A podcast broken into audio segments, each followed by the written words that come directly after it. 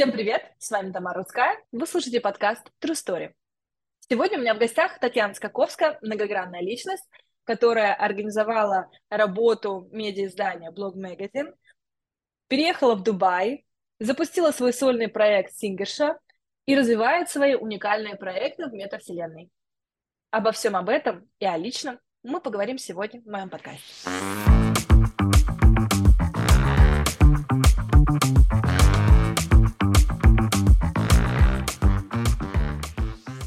Супер классно. Кто гений, я гений. Кто... Главное выключить нужно. Ну, главное выключить нужно. Ты, я хочу обратить, во-первых, твое внимание, что мы сегодня выбрали образы бессознательно в одинаковом стиле. Мы всегда Это любим... как называется? Это как называется? Это интуиция называется. И синхронизация, конечно. Это очень я- круто. Я подумала, что будет что-то такое деловое, поэтому решила быть в деловом стиле, потому что я знаю тебя, знаю твой стиль, а тебя я знаю очень-очень много лет, Конечно. поэтому решила быть в деловом стиле. Ты вообще большая умничка, красотка и потрясающая женщина. Здравствуйте! Я рада приветствовать Татьяну Скаковскую на подкасте True Story. Меня зовут Тамара Рудская. Татьяна, привет! Я безумно рада тебя сегодня видеть здесь. Я благодарю тебя, что ты согласилась быть моей гостьей на моем подкасте. Да, и я буквально за несколько минут до того, как ты мне написала, что ты готова, я посмотрела твой последний сюжет э, на видео. И вообще я представляла, что и думала, что ты, скорее всего, будешь с косичками.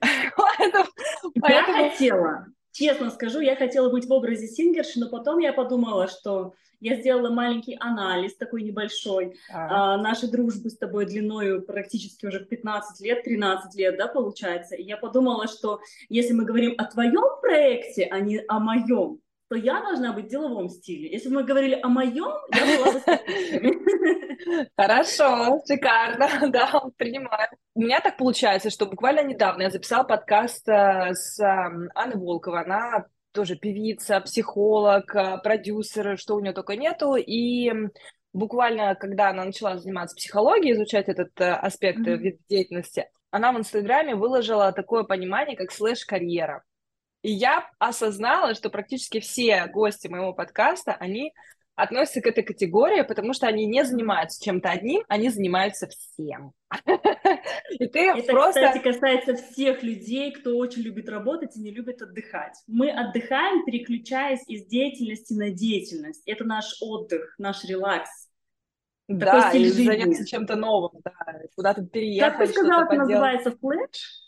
Слэш, слэш, слэш, Флэш. карьера. А, Слэш, карьера, да. да. в этом что-то есть. А можно, а можно, ты же знаешь, что я снимаю реалити-шоу «Наблюдаемая Сингиша», я бы хотела взять второй iPhone и подснять тебя, такую красивую, чтобы ты Вообще, реалити-шоу если честно. Если честно, я уже думала, что ты уже записываешь, а я тебе Я на это скажу. тебя, но тебя я могу только с твоего разрешения. Сегодня у меня интервью с Тамарой Рудской, у нее потрясающий новый проект, в который, кстати, я гостья, а она потрясающая ведущая. Тамарочка, можно пару слов для реалити «Наблюдаемая Сингиша» для моих зрителей? Всем привет, меня зовут Тамара Рудская, я давняя подруга там э, Татьяны и главный редактор сетевого издания, основатель Smart Brand Agency агентства, и сейчас нахожусь в Нью-Йорке. Всем привет! Я все время забываю сказать, я автор книги по творческой журналистике в модной индустрии. Вот. Поздравляю, ты выпустила книгу, я даже не Да, знала. я выпустила книгу. Ребята, давайте все вместе поздравим Тамару. Книга это, ну, это очень крутой уровень, ты большая умничка. Я очень-очень Благодарю рада тебя. тебя. Я вообще рада всем твоим успехам. Я тобой горжусь. Я рада, что мы столько лет знакомы. И я знаю, что мы только в начале своего творческого пути. Это сто процентов. Потому Да. что все самое интересное у нас еще впереди только будет. Так столько еще всего нужно сделать, боже мой, столько идей реализовать. Это, это же... А каждую ночь я просыпаюсь просто такая, «О, инсайт, все, надо это делать. Надо записать. Надо записать, да. Я на аудио теперь записываю, потому что иначе я пока буду писать, забуду мысли свои. А я, знаешь, я сделала новую идею, ну как это, новая моя такая стратегия, которая реально мне помогает быстро очень схватывать идеи. У меня есть помощница, которая такая же сумасшедшая, чумачечая, которая тоже не спит по ночам. Ей можно писать в любое время дня и ночи, и как только мне приходит идея, я быстро голосовой. Та-та-та-та-та, утром начать делать. Она, уже начинаю. И мы с ней То есть каждое мое голосовое, вот эта девочка, она просто для меня находка, это лучшая помощница в мире, потому что она тут же сразу начинает гуглить, искать, пока я просыпаюсь, у меня уже информация. Потрясающе.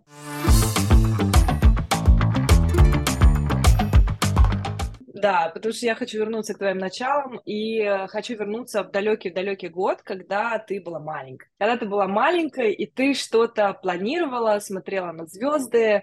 А, ты сейчас расскажешь, где ты родилась, потому что это историческая mm-hmm такая история, ты ее любишь рассказывать, я знаю. Да, ты гордишься да. своим родом, и я безмерно этому счастлива. Расскажи, пожалуйста, где ты родилась? Я родилась в очень маленьком городе, который называется Щучинск. Он находится на севере Казахстана, Республика Казахстан. И это очень маленький городок, где на весь город есть пять э, перекресток со светофорами, а, три девятиэтажки. То есть, чтобы вы понимали, это даже нельзя назвать городом, но он считается городом, так как это туристическая зона, но на самом деле это больше, ну, такой город, ну, поселок городского типа, можно так сказать. И я там родилась, я родилась в большой семье, нас шестеро детей, у меня три сестры, два брата, у меня потрясающие родители.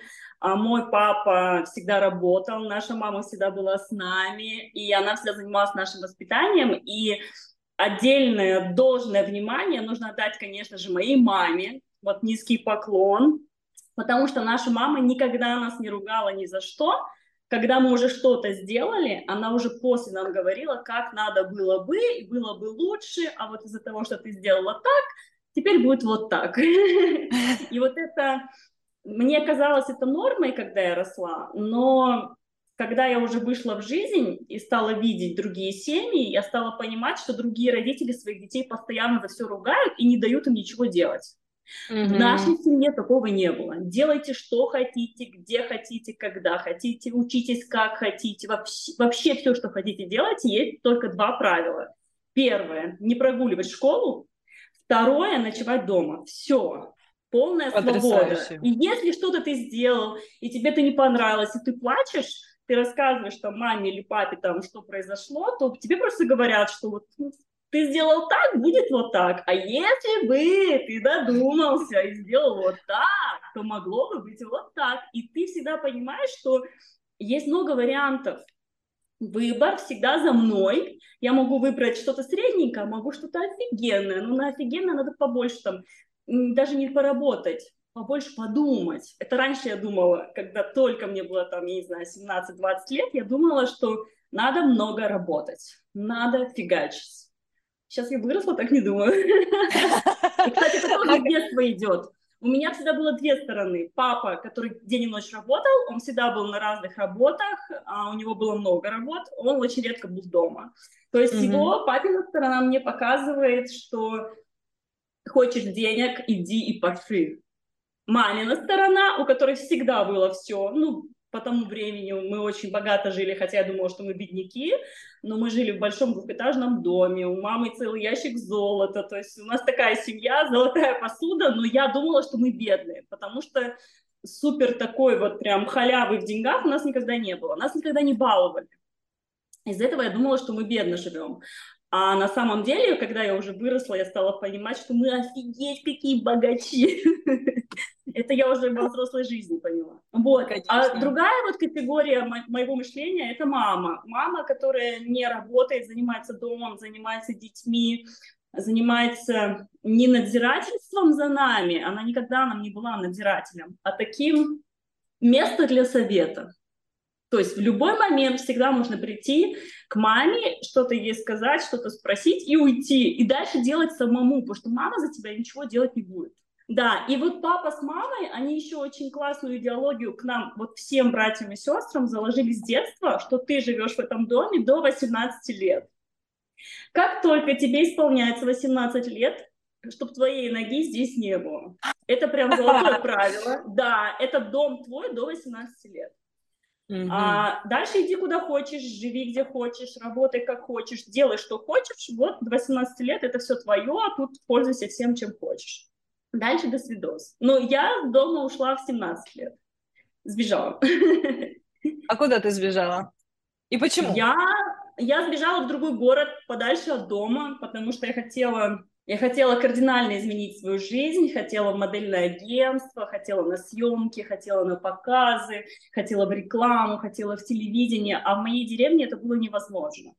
И mm-hmm. единственный вариант был это уезжать в большой город, и я уехала. Даже я улетела на самолете вообще-то. Но там для Казахстана летают на самолетах только избранные, чтобы вы понимали. Поэтому о-о-о, в 17 лет на самолете вообще-то. Как тебя отпустили родители, скажи? А никак, я просто ночью взяла и сбежала. Меня никто не отпускал. И не искали? А, ну, ты знаешь, через месяц мама заметила, что меня нету дома. Ну, у нас большая семья, у нас много детей, у нас двухэтажный да. дом. В доме 16 комнат. Ты можешь днями ходить и с родителями не встретиться, понимаешь? Mm-hmm. То есть, как бы это, ну, нормально. А если, я говорю, мама надзирательством не занималась, а папа всегда работал. Поэтому мама заметила, что что-то я Таньку давно не видела, а Танька уже месяц в другом городе живет. Уже ходит в модельное агентство, а, учится дефилировать и учится меньше жрать, извиняюсь, что так скажу, но я прям заклеивала рот, чтобы скинуть вес, потому что для модели вес в то время был очень сильно важен. Да, я помню. Я это прекрасно помню. Я даже помню, как в один прекрасный момент я очень сильно похудела. Да, в моих рамках мне казалось, что я похудела, но по сравнению с другими моделями я не сильно худая была.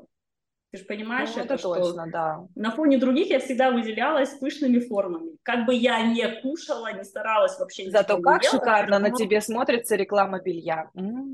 А, да, вот вот, кстати, на, на рекламе белья и на показах я, в принципе, и выезжала всегда. Да.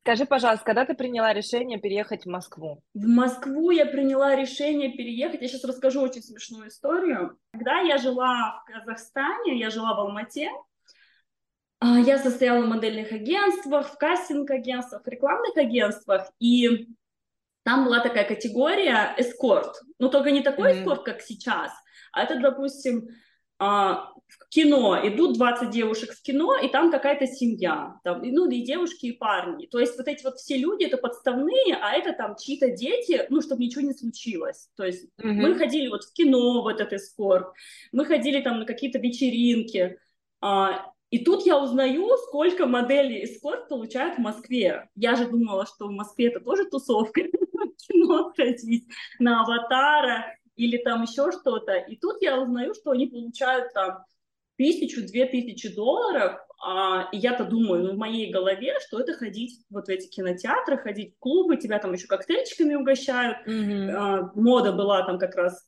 по-моему, коктейль я уже не помню, я помню, что там несколько напитков, по-моему, один коктейль в час, по-моему, можно было брать на этих тусовках, в общем. И я начала, сидя в Алмате, а, свои портфолио рассылать по всем эскорт-агентствам Москвы. Oh Но я думала, что это другое. Я думала, это такое же, как в Алмате. И мне начали все эти агентства отвечать. А я сижу, значит, в Алмате и думаю, ничего себе. Я, значит, тут, в Казахстане, не могу пройти кастинги, меня не берут на телевидение, потому что я не знаю казахский язык, меня никуда не берут, я хожу на 8 кастингов в неделю, потому что в Казахстане не так много кастингов, как в Москве, а меня берут там из 8, ну, либо на 0, либо на 1. И меня mm-hmm. это очень сильно разочаровывало, потому что я очень старалась, а работу не могла получить. И когда я увидела, что все, кому я отправляю письма, мне отвечают, приезжайте, нам, нам нужно посмотреть вас вживую, я думаю, вот я дура, что я тут сижу? Мне срочно надо в Москву. Через два месяца я была в Москве. Но меня, когда я начала ходить по этим кастингам, я на три только сходила. Я была в шоке от того, как выглядели эти агентства. Это какие-то шикарнейшие помещения. Ну, то есть у нас в Алмате модельное mm-hmm. агентство – это какая-то пустая комната, три стула, гримерка и зеркало, и все, и сидит уже жюри. То есть все кастинги, они были в таких бедных помещениях, скудных. Mm-hmm. Как бы это было нормально, потому что всегда арендовывалась какая-то пустая комната. И тут я приезжаю, и я понимаю, что что-то не то. я понимаю, что я попала куда-то не туда, что не могут так выглядеть модельные агентства, потому что я знаю, что в модельном бизнесе как бы его, ну, много денег как такового нет, потому что никто не хочет mm-hmm. платить. Ну, как бы это и тогда было, это и сейчас есть, это ни для кого не секрет. И когда я стала, до меня дошло, что за это бизнес, и я решила, что мне нужно на Fashion Bank. Fashion Bank, помнишь, был такой раньше сайт? Да, он я о нем знала. Он еще, э, он, вот, он, может быть, существует, но просто я же сейчас уже моделью не работаю, и я как бы об этом mm-hmm. уже сейчас, ну, не знаю, не контролирую это. А тогда мне говорили, э, еще когда я в Алмате жила, мне говорили, что в Москве все на Fashion Bank, это крутой сайт, там да. топовые модели, модели могут сами себя рекламировать, сами ходить на кастинги, без агентов, без агентств можно работать. Я ходила на три кастинга вот в эти эскорт-агентства, поняла, что это не та тема, куда мне надо, приехала домой, а я тогда жила, когда я в Москву только приехала, я жила не в самой Москве, а в Наро-Фоминске. Это город где-то 40 минут езды от Москвы. Mm-hmm. Я жила там где-то ну, месяц, наверное, там жила, пока искала в Москве, куда мне переехать. В общем, и я приехала домой, залезла в интернет, зарегистрировалась на Fashion Bank е и начала работать через Fashion Bank. На все кастинги начала ходить вообще абсолютно везде. Но в Москве мне сразу очень сильно, знаете, что понравилось? Прям с первых дней я поняла, что Москва — это мой город. Во-первых, он очень красивый. А во-вторых, в Москве приходишь на кастинги, и тебя никто не засирает. Извиняюсь за выражение, но в Алмате на кастинг ты приходишь, так, ты прищавая, у тебя челка, у тебя целлюлит, ты жирная, ты старая, все, идите, больше не приходите, чтобы чтобы ноги вашей не было. То есть там так разговаривать это нормально. Угу. В Москве все такие были вежливые, либо вообще просто с тобой не разговаривали. И меня так это подкупило. Мне так понравилось, что со мной просто не разговаривают, но меня хотя бы не оскорбляют, потому что на всех кастингах в Алмате меня оскорбляли всегда, а я все равно приходила. Они говорят, да, опять ты, у тебя еще челка не отросла. Я говорю, ну я посмотрю как бы на, ну, на других, ну я просто тут побуду, ну потому что я настолько хотела этой жизнью жить, что они меня даже оскорбляли, обижали, а я все равно приходила. Я добилась всего, что я хотела, и сама по собственному желанию в 25 лет ушла на пенсию. Ну, на модельную пенсию я имею в виду.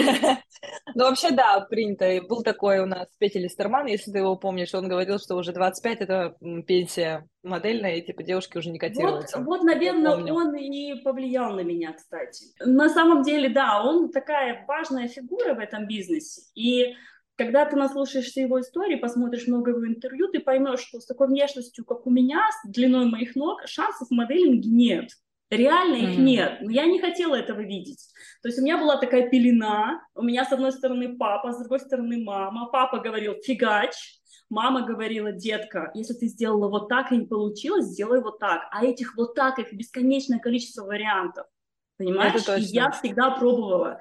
Я пробовала обходные пути, я придумала, я не знаю, у меня 500 тысяч стратегий для того, чтобы получить то, что я хочу. Да, я получила то, что я хочу, но миллиарды я на этом не заработала, как заработали модели, допустим, в Штатах, как мировой рынок, да, модельный работает.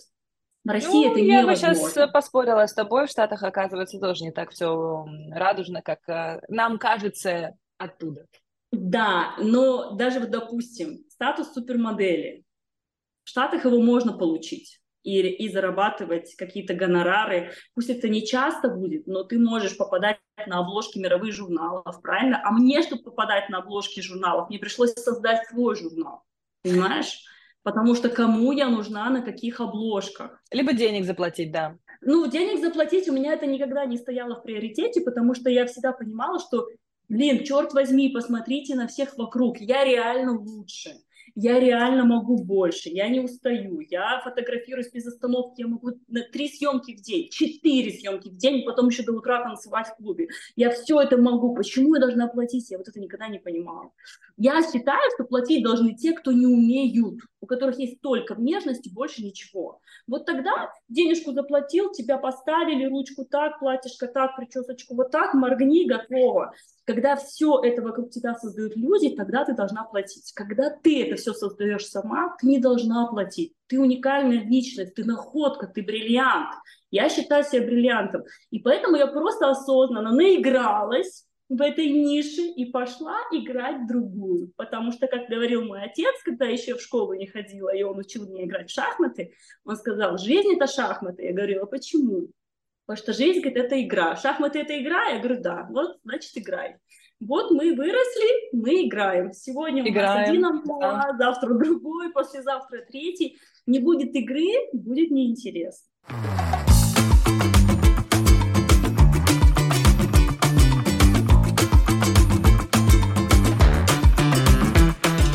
Вопрос такой к тебе. Да, да. Чего ты добилась, находясь уже в Москве?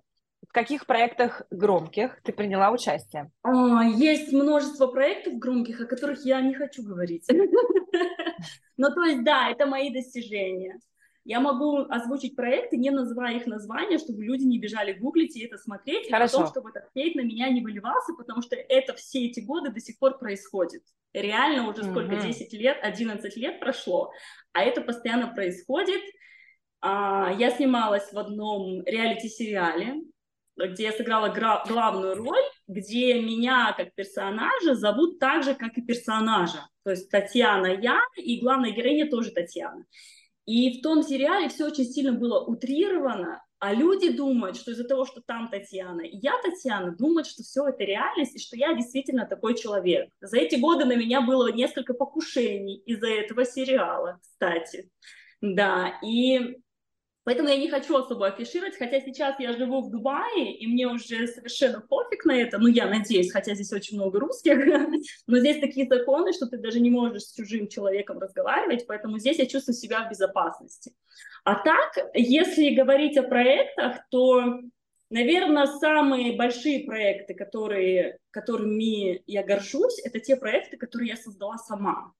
А те проекты, которые, э, допустим, меня привлекали как модель, с кем я заключала контракты, с кем я работала, это, допустим, мужские журналы «Максим Плейбой», то есть они всемирно известны, mm-hmm. я действительно с ними работала, и я очень горжусь этим сотрудничеством. Я горжусь сотрудничеством а, с фотографом, который знает, его знает весь мир, это Роман Кадария. Он потрясающий фотохудожник, он потрясающий человек.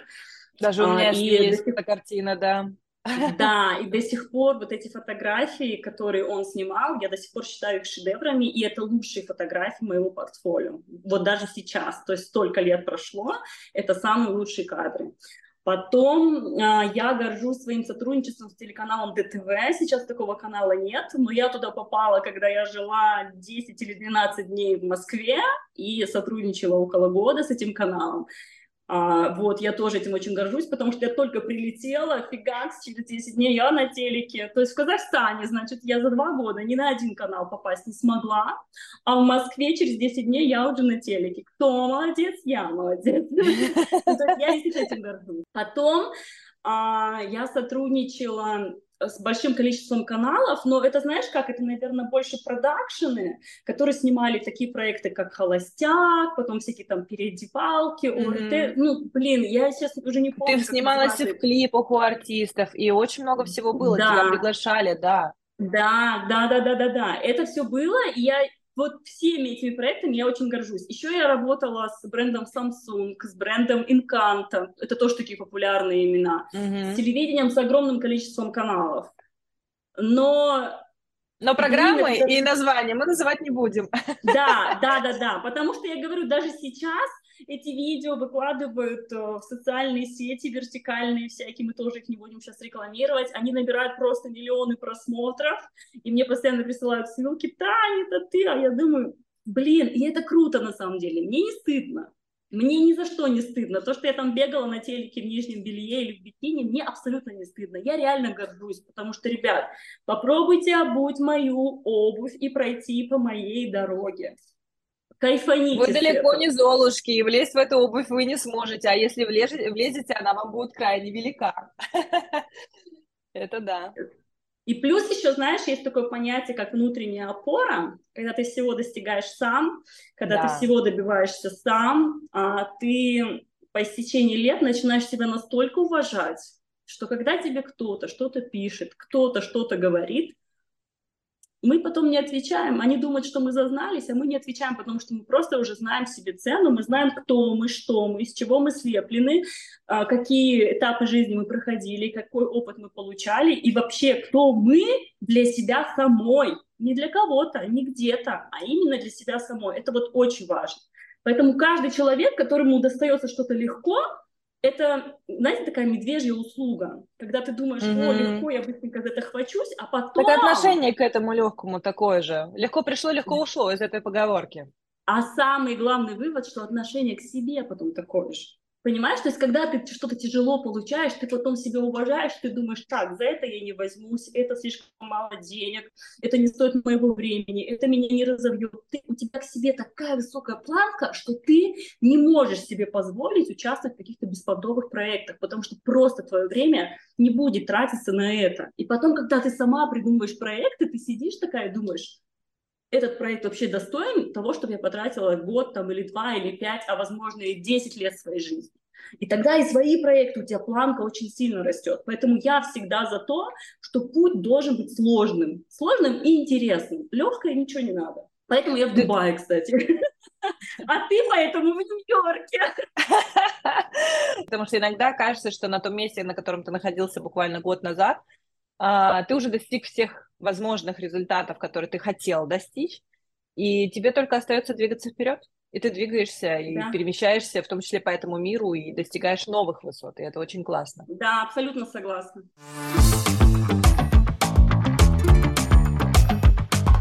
Скажи, пожалуйста, твой проект, твое детище, блог Magazine, как он зарождался?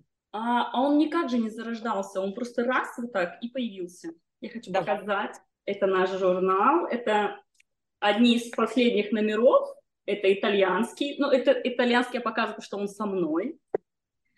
Это у нас дубайский с маленькой красивой девочкой, а это у нас русский.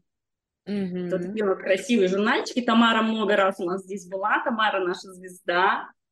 А, блог Магазин, он родился очень необычно. Я, как всегда, была в сумасшедшем графике.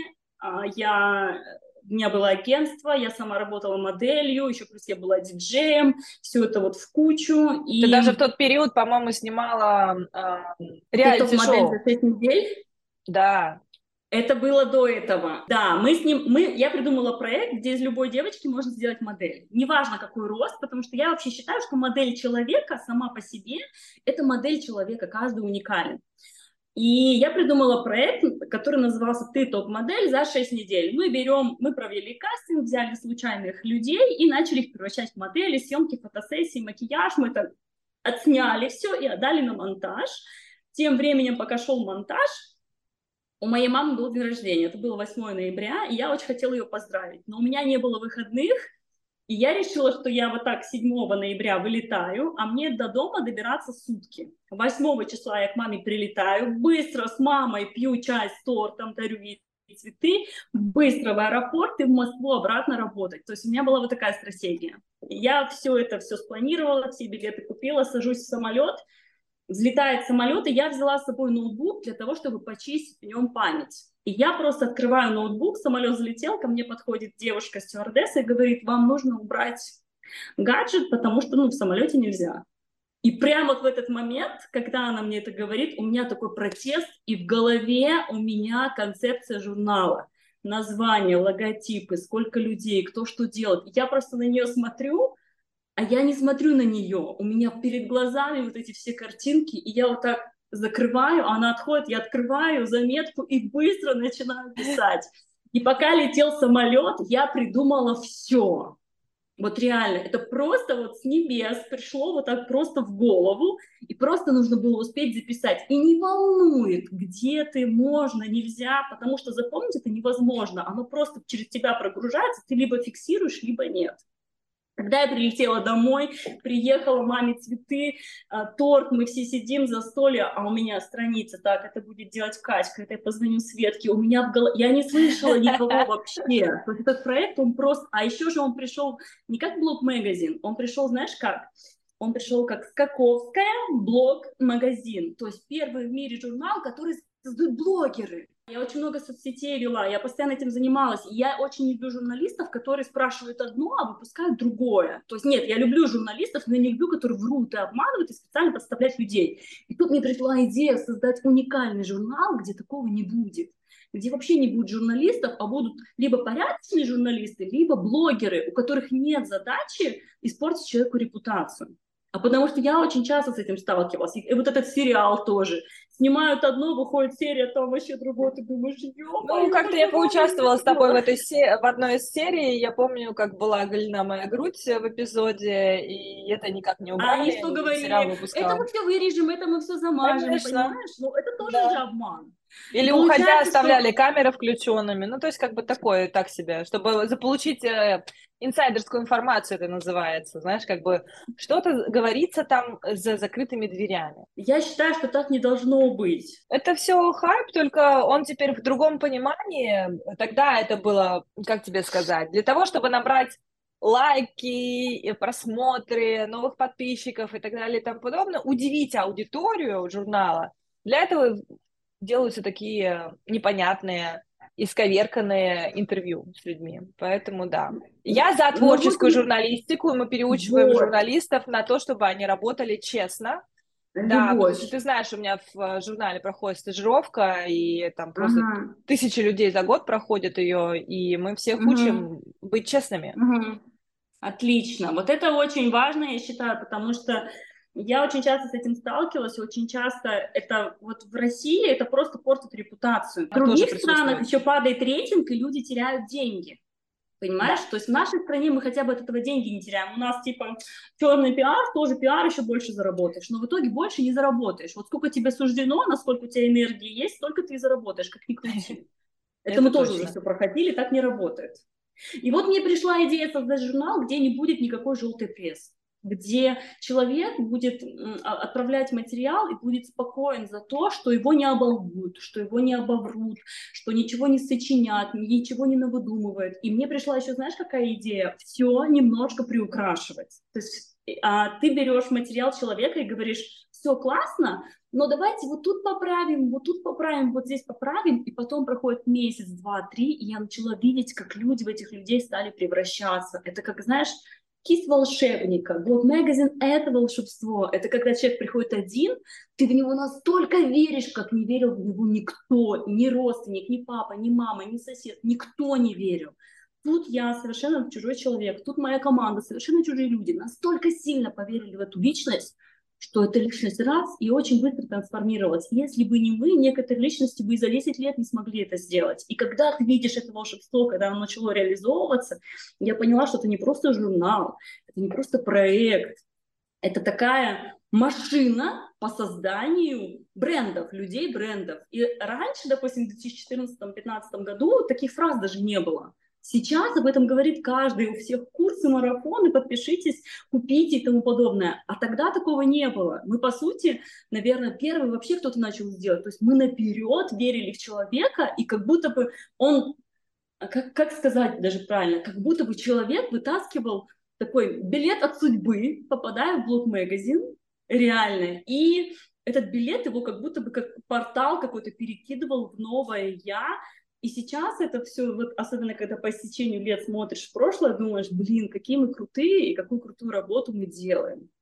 Это ведь, ну, это ведь невероятно на самом деле. А вот, вот еще прикол, то, что к нам приходило очень много людей, которые не могли, на секундочку, не могли попасть на обложки никаких журналов к нам они попадали на обложки. Почему к нам эти люди попадали на обложки? Потому что владелица журнала Блог Magazine, личность, которая не могла попасть никуда. И у меня были деньги, допустим, да, вот, допустим, я хочу, грубо говоря, ну, у меня есть деньги, я хочу куда-то попасть, но принцип не дает мне заплатить, да, либо ты куда-то приходишь, у людей, допустим, те же самые мои подруги открывают бренды, у них есть деньги на рекламу, но ты приходишь, а реклама 4 миллиона, 8 миллионов, 20 миллионов. Ты думаешь, вы с ума сошли? Откуда у молодого бренда 20 миллионов, ребята, о чем речь вообще? Хорошо, у меня есть 4 миллиона, ожидание 5 лет. Да, но ну, только платите сейчас, а через пять лет вы попадете вот на эту полосу. И ты думаешь, а что будет С той коллекции, которую вы сейчас нам прислали причем. Вот нет, мы не отправляли, мы не покупали, и вот тогда это еще больше все сподвигло меня развивать этот проект.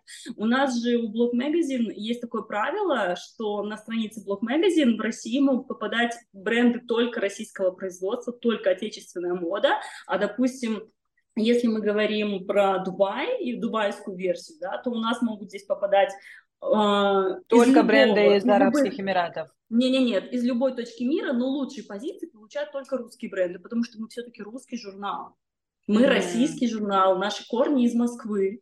Хотя я сама казашка, и меня часто хейтят за то, что какой я патриот, если я вот такая вот такая, вот так поступаю, и вот у меня все московское и все российское. Ребят, ну я же не виновата, что моя родина меня не приняла, что моя родина не дала возможности мне развиваться. Я же не виновата, что мне везде закрывали двери. Я же не виновата, что никто меня не поверил, никто не поддержал, и никто до меня не создал такой блог-магазин, который бы сказал, детка, я в тебя верю, давай, будем давай. вместе работать.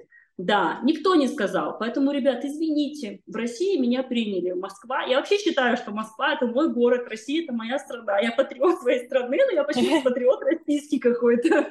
Но так у меня сложилось. Я очень люблю Казахстан, я обожаю. Там живут мои родственники, я обожаю туда прилетать. Я обожаю Алмату, обожаю Астану. Но вот моя история сложилась вот так. К сожалению или к счастью, я не знаю, я думаю, что к счастью.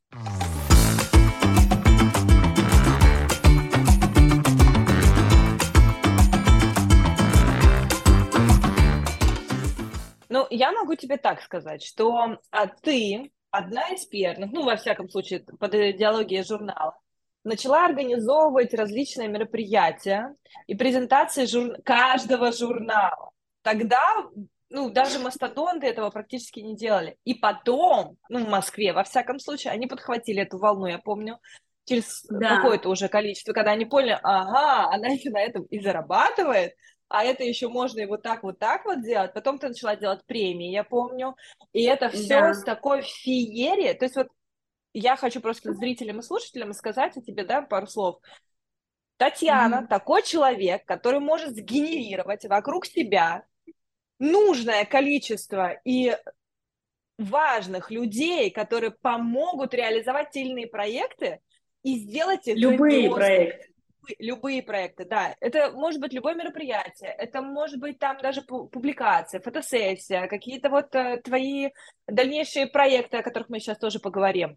И это mm-hmm. мероприятие каждый раз было вау-эффектом меня просили плюс один всегда, когда я шла на твои мероприятия. Всегда. Тамара, можно мы пойдем с тобой? Тамара, можно мы пойдем с тобой? Я говорю, ну, конечно, можно, но напишите Татьяне, пожалуйста.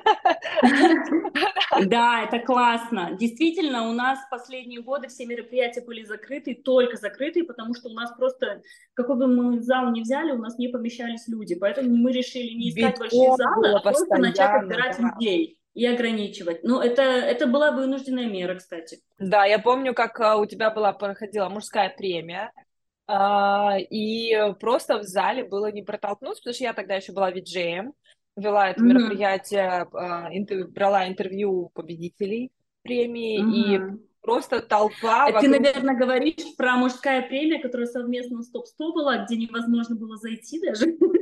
Это которая в зале караоке на, э, на Динамо была. Да, да, да, да, да. Это у нас получилось так, что тогда уже было такое, э, скажем, смутное время, и Получилось так, что нам пришлось два мероприятия объединить в одно, и получается в одном 100 участников, в другом 22 участника, и, это, и каждый же хочет взять с собой родственника, друга, подругу, и просто как пришлось минимум плюс один, да. Как минимум плюс один, и как мы не пытались ограничить, все равно все люди пришли, кто-то кого-то с собой взял, и просто в зал невозможно было зайти. Это на самом деле круто, это очень большой успех. Я знаю, что очень многие люди мечтают что-то подобное создать, а у нас это получалось вот так. Ты понимаешь, мы как делали? У нас настолько много аудитории, что просто мы сидим, а давай мероприятие послезавтра. Мы раз, рассылку, и у нас полный зал. И это просто вот так. Я обожала всегда наших людей постоянных, которые, у которых всегда в заначке был наряд, а вдруг мероприятие в Blog Magazine будет, и у них уже готово платье, если вдруг придет смс, они готовы. Это Российских брендов, это было обязательным условием на твоих мероприятиях. Да, да. Обязательное условие – одежда от российских брендов, либо дизайнеров, либо собственного пошива, потому что мы поощряем и тех людей, которые отшивают одежду сами для себя и для своих близких. Да, а еще я хочу сказать э, зрителям и слушателям о том, что Татьяна создала День российского дизайнера. Конечно, мало кто знает, что он был приурочен к твоему дню рождения, э, и, и, и мало кто об этом и знал, и, наверное, знает до сих пор, что это было именно так, но ты не сильно любишь праздновать свой день рождения, поэтому Я ты устраивал праздник для других. Это же потрясающе, да. устроить праздник для других. Случилось это потому, что в нашем детстве а, у нас э, ни у кого никогда не было дней рождений, потому что нас много, папа один работает, а, мама занимается нами, и так получалось, что кто-то в декабре перед Новым годом родился, кто-то летом, когда у папы отпуск, например, я. И чтобы обидно не было, что у кого-то отмечают, а у кого-то не отмечают, наши родители не отмечали дни рождения никому. И говорили так, mm-hmm. вырастите, отметите. Но mm-hmm. я же не такая, как все, я же, вопреки всему, решила в 15 лет собрать подружек, так как домой у нас было строгое правило никого никогда не звать домой, это вообще было табу, нельзя никому заходить. Я думала, что это из-за нашей бедности, оказывается, это из-за нашего богатства. Ну, то есть я думала, что мама против гостей, чтобы никто не видел, как мы скудно живем пока не попала в чьи-то другие дома и не увидела, оказывается, какие мы богачи, но это я уже выросла. И поэтому а, я решила, когда мама сказала, что нельзя никаких гостей, я решила собрать всяких вкусняшек и отметить день рождения с подругами на озере.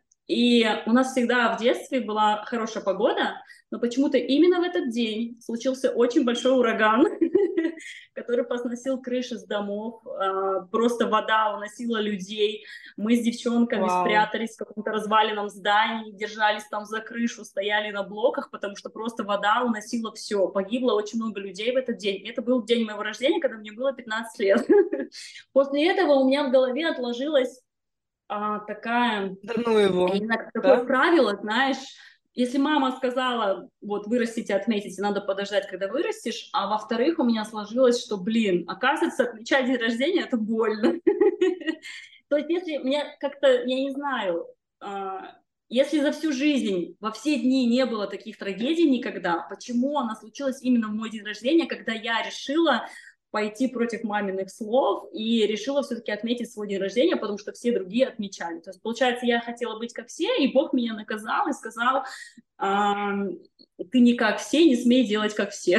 С тех пор я ненавижу рождения. Не то, что ненавижу отмечать, а вот после того дня, после того дня, когда случилось это происшествие, я тогда прям его ненавидела, реально. И когда в Москве у меня было несколько дней рождений, но это не я их сама себе делала. Это мне просто звонили и говорили, Тань, ты должна быть в классном платье, там, допустим. А, приходи, а, я за тобой заеду, мы едем, там день рождения, там мои подруги. Потом, уже когда я сделала это с показами, с мероприятиями, с выставкой, это было уже как работа.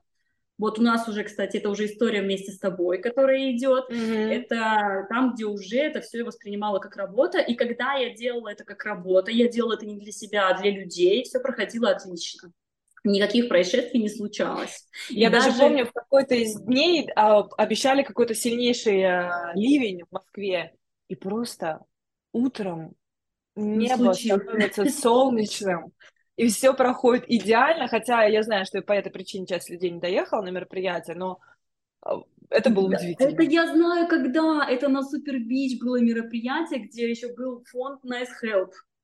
Да? Да. Где я придумала серию футболок, мы показали показ, потом эти футболки хотели продать, но на меня начали выходить люди, которые начали мне угрожать и говорить, что я должна все это убрать, никакой благотворительности, ты не имеешь на это права, не лезь туда, детка. Это такой бизнес, ты испортишь себе всю жизнь, если ты сейчас полезешь. А я же, я еще та, знаете, я такой человек, что у меня настолько сильная внутренняя опора, что когда неизвестно кто, я же не знаю, кто эти люди, понимаешь, они же не знают, Конечно. кто я они мне говорили там, ну, что-то мне писали, а я в ответ, а что вы знаете, кто мой отец? И все, и они пропадали. А мой отец работает на железной дороге, удобный человек. Никто же этого не спрашивал. Ну да. Они меня ныряли. Я защищалась как могла. Я маленькая девочка, я все хочу, я все себе разрешаю, но мир не все разрешает. Люди не любят соперников, люди не любят, когда встают на ту тропу, которая их кормит, когда встают сильные личности. То есть, может быть, я тогда еще сама этого не понимала, но, видимо, люди уже понимали, что энергия-то из меня бьет ключом, что если я захочу, я получу, понимаешь? И эта энергия, она до сих пор, кстати, у меня такая. Тут, тут, тут, тут, тут. Я очень рада, что она такая у меня. Все, тут скрестили мы, все хорошо. Никто не посмеет. Вообще, у Тани безумная энергия в том смысле, то, что она бесконечная, безграничная. А, Все, что Татьяна планирует, она исполняет и реализовывает. Это уж, поверьте мне, на моем личном опыте было. Я все это видела. Я все это видела. И Таня заговорила как раз-таки о футболках, и ею был выпущен бренд одежды, а, который она потом брендировала своим именем, Скаковская, я помню, я, потому что я его рекламировала. Да, это был бренд, это была такая коллекция смелой такой одежды по фигуре для людей с идеальными формами, которая была приурочена к журналу. То есть там были собственные принты, где, если присмотреться на ткань, там было везде написано название Блок Magazine, Скаковская моделинг, там куча наших логотипчиков. Да, То да. есть все принты складывались из логотипов. И, кстати, этот бренд очень хорошо пошел. Вся одежда была распродана. Единственное, что был нюанс, что производство, на котором мы делали вот это офигенное качество, оно закрылось. И из-за этого у меня был выбор делать плохое качество, либо не делать. А вот я и не, за плохое качество, да. Я, я не люблю плохо, для меня лучше вообще не делать, чем продавать что-то, за что мне будет стыдно. Лучше я вообще ничего не буду делать. И когда а, бренд закрылся, еще ну, где-то около года у нас поступали заказы, но я продолжала искать, кто может сделать мне эту принтированную ткань, принты именно вот на той эластичной ткани, от которой мы отшивали, но я так и не нашла в России, а за границей это можно было бы делать, но это очень большие партии. А когда очень большие партии, тогда ценность теряется. Понимаешь, то есть как, если mm-hmm. а, в этой одежде начинают ходить все подряд, то получается, что блок магазин это же как Бентли, а Бентли не рекламируется у метро, понимаешь? Поэтому вот эта идеология... Поэтому только limited edition, да. Да, она не позволила мне что-то клепать, и единственное, что мы сделали, у нас оставалось там где-то вещей 20, мы последние 20 вещей продали по двойной цене, и то меня совесть мучила за это. Совесть мучила, потому что я понимала, что эти вещи не стоят двойной цены. Но из-за того, что их больше не будет, то эксклюзивность возрастала, и поэтому, ну, люди купили, люди довольны, и до сих пор, до сих пор, представляете, сколько прошло лет, отмечают в Инстаграме, как носят наши боди, наши лосины, косынки. Помнишь, косынки, я помню, конечно, Даже помню. косынки у людей до сих пор в идеальном качестве. И я горжусь тем, что я тогда так поступила, и пусть вот у людей эти вещи, которые есть, пусть они их ценят и любят, и пусть они приносят им удовольствие. Я очень счастлива, что вот все так.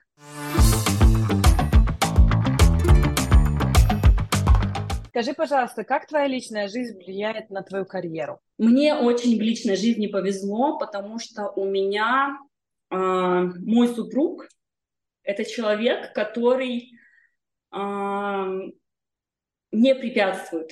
То есть нельзя сказать, что он помогает, то есть прям, ой, давай помогу, сделаем это, давай позвоним тому. То есть этого нет. Но когда я что-то хочу сделать, он не мешает.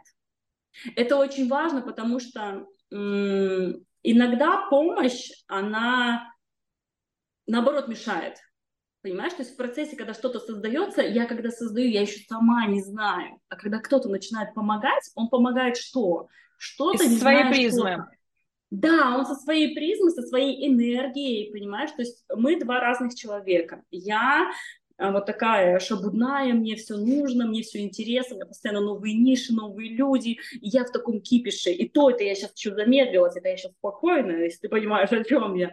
А муж мой – это абсолютно спокойный человек, который вообще не любит лишний раз шевелиться. То есть, если человек не заплачен, он, в принципе, двигаться не будет.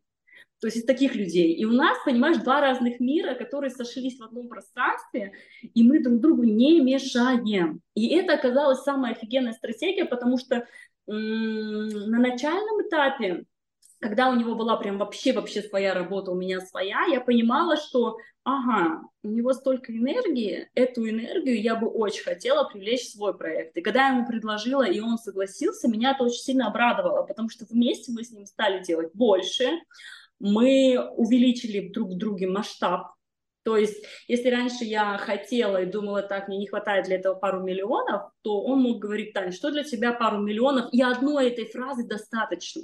Одной фразы. Это не значит, что он достал из кармана опять 2 миллиона и дал мне их. Нет, это не значит. Просто одна фраза настолько расширяла мое сознание, что у меня все происходило вот так. И когда рядом человек, который тебя не ограничивает, не помогает, а еще и накидывает тебе правильные вопросы, из-за которых ты сама эволюционируешь как личность, и как личность растешь, развиваешься просто вот так, в день можно... Вот знаешь, есть люди, которые там, я год работала, и у меня получилось, а я ничего не делала, и у меня три раза в день получилось. благодаря тому, что рядом правильный человек, который просто накидывает правильные вопросы. И поддерживает, и это же важно. Вот я и говорю, что он... А, тут нельзя сказать, что прям поддерживает, понимаешь, он не мешает. Поддерживает это другое, поддерживает это вот, и давай помогу, давай позвоним, давай это, а давай вот это сделаем. Ну, ты знаешь, поддержка бывает разная. Поддержка бывает I trust you can do that. Знаешь, из этого разряда. Я верю, ты можешь это сделать. И, и ничего не делать. Это, вот у нас нет, у нас такой поддержки нет. У нас, знаешь, есть какая поддержка? А, он знает, какой я человек, и когда я ему говорю, слушай, у меня вот такая идея пришла, а он знает, что если пришла идея, и я захотела ей поделиться, значит, я не очень хочу это делать. Еще союзников, кто за меня это сделает. Понимаешь, он никогда не говорит, ой, давай я сделаю. Нет, он не любит шевелиться лишний раз. Он говорит, не делай. И тут у меня всегда приходит осознание, блин, как круто, что у меня есть он. Я сама себе не могу сказать, не делай. Я себе всегда говорю, Таня, если идея к тебе пришла, значит, именно ты, именно сейчас, со всеми данными, которые у тебя сейчас есть, со всеми знаниями, которые у тебя сейчас есть, именно ты должна эту идею воплотить, потому что именно от тебя этому миру идея и нужна. Именно от тебя ее услышат, и именно поэтому она тебе в голову пришла. Но рядом у меня есть человек, который говорит, Таня, это не твоя идея. Если ты не хочешь это делать, это не твоя идея. А если бы его не было, я бы все подряд делала, и к чему бы я пришла? Понимаешь? Или вот даже с сольным проектом. Он а, в детстве тоже я была таким человеком, который, знаешь, там что-то не получается, мне говорят, не делай, а я такая, я смогу, у меня получится, я придумаю. Если так не получается, я сделаю вот так. То есть я такая с детства была. Я ему об этом рассказала сама, какая я, когда мы с ним только начинали отношения, я ему об этом сама рассказала. И теперь, когда я что-то очень сильно хочу, но пытаюсь торопить время, то есть я пытаюсь все вокруг ускорить всех, чтобы быстрее, быстрее реализовать. Хочу. Да, а, а мир так не работает, так не бывает. И у меня есть человек, который говорит, не делает. Не пой, например.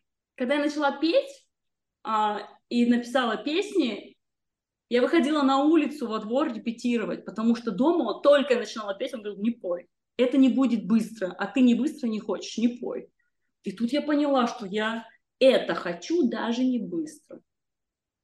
Понимаешь, благодаря ему я вот себя настолько прорабатываю, что я понимаю, что вот что-то другое мне надо сейчас или не надо вообще, да. А вот это мне надо даже медленно. И вот я так счастлива, что у меня есть такой человек, который м- помогает мне каждый день работать самой собой. То есть это Блин, это такая синергия, наверное, где два человека встретились, и но на энергетическом уровне это как будто две такие лестницы, и каждым своим правильным словом, а он даже вообще редко разговаривает у меня, если честно. Вот он одну фразу скажет, а я уже чик, на новенькой ступенечке. Он опять что-нибудь скажет, не делая, а я уже чик, на новенькой ступенечке. Ну, в общем, это классно. Я желаю всем найти такую пару, которая не будет помогать, которая будет вот подсвечивать вот эти моменты, где человек сможет сам с собой работать и эволюционировать каждый день или в день несколько раз. Вот это очень круто. Да, без ожидания вот этой поддержки, когда тебя берут и, и куда-то там несут, но вроде Ожиданий туда, куда нет. ты хочешь, но не туда. Да, сколько Ожиданий лет вообще нет.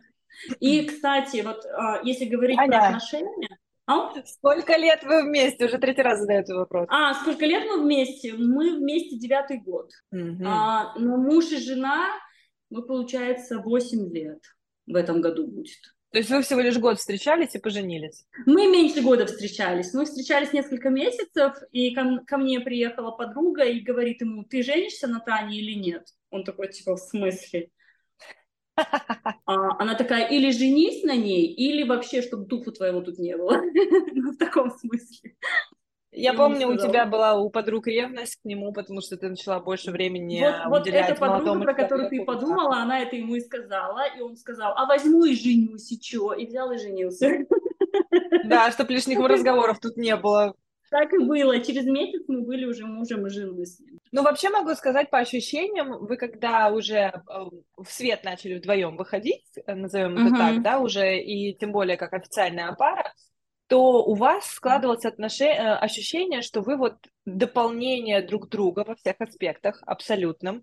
А, потому mm-hmm. что, ну, извини меня, уже там десятый год сохранять а, дружеские, хорошие отношения, а, сексуальную жизнь поддерживать и так далее и тому подобное, это дорогого стоит, потому что не каждые семьи это могут. Многие расходятся там через три года. Были ли у вас кризисы?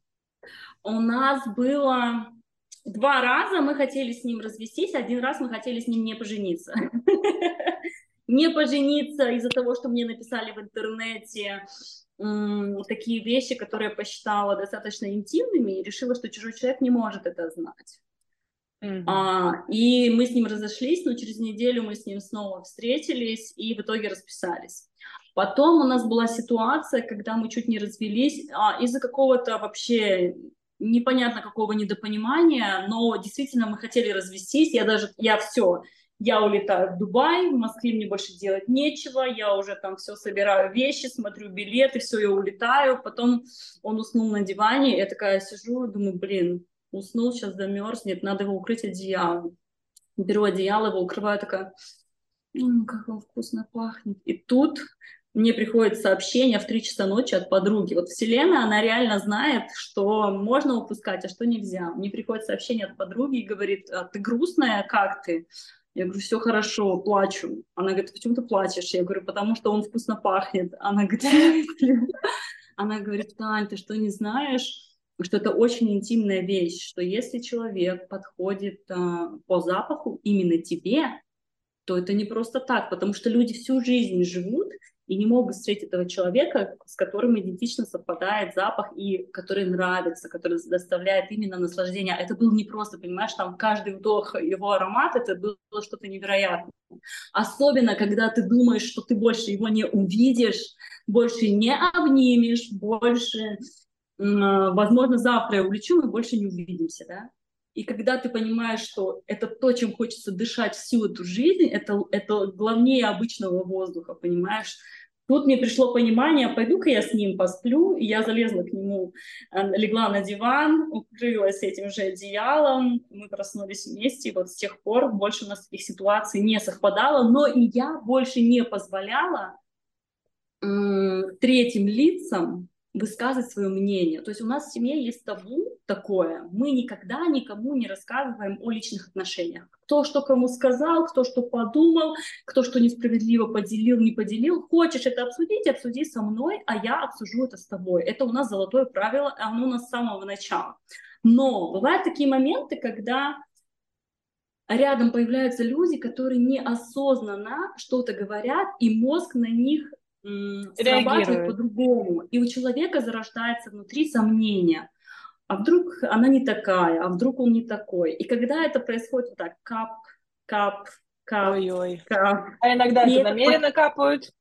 Да, тогда а, накапливается вот этот вот, из капель э, формируется фонтан, водопад. И это, конечно же, все выливается. И когда когда все возвращается в круги своя, ты уже можешь проанализировать и понять, почему так произошло, что было сказано, что было не понято, что не обсудили, о чем даже мы не подумали, что надо обсудить, понимаешь? То есть есть такие mm-hmm. моменты, вот Вселенная, она тоже не зря посылает нам этих людей, потому что иногда мы не знаем даже, что об этом мужчине с женщиной нужно сесть и поговорить. А ведь обо всем, вот это тоже моя подруга меня научила, все, что не нравится, говори сразу. И когда она мне это говорила, когда мы только с ним стали мужем и женой, я думала, а зачем ему вообще это знать?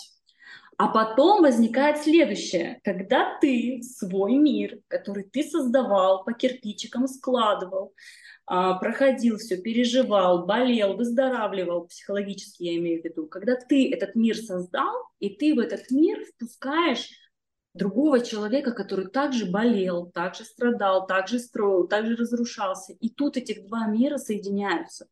И единственный вариант, единственный, который существует, всегда обо всем разговаривать. И когда люди становятся мужем и женой и сразу начинают обо всем говорить, то в этих семьях не бывает скандалов. Почему? Потому что до скандала даже не доходит потому что все, все разбирается уже. Да, только эмоция появляется, ты сразу эту эмоцию поднимаешь, сразу о ней разговариваешь, И это не важно, где вы, на публике или дома. На публике отошли, быстро поговорили, вернулись. Тебя ничто не бесит, ты нигде не накипаешь, ты не сливаешь свою энергию вообще. А, когда ты живешь, а, и вот мой мир и его мир – это два разных мира, которые сливаются в один мир. И каждый из нас обязан заботиться о своем счастье. Не с той позиции, что он должен сделать меня счастливым, а я его сейчас сделаю счастливым. Нет, если я готовлю кушать, я готовлю не для него. Я готовлю, потому что я кайфую от того, что я делаю. И если я не хочу готовить, я не буду это делать я закажу доставку, я закажу из ресторана, или мы куда-то поедем. Но если я сейчас хочу приготовить и накормить, подарить ему свою любовь через этот жест, то я это сделаю. Если я не хочу, я не буду это делать. Счастливым он от этого не станет. Конечно. Счастье от этого не зависит вообще. И когда вот все мужчины и женщины это поймут, что каждый человек обязан сам заботиться о своем счастье, тогда семьи будут на другом уровне, тогда будут вырастать другие дети, будут другие жены, будут другие мужья, будут другие отношения, и никогда не будет разводов.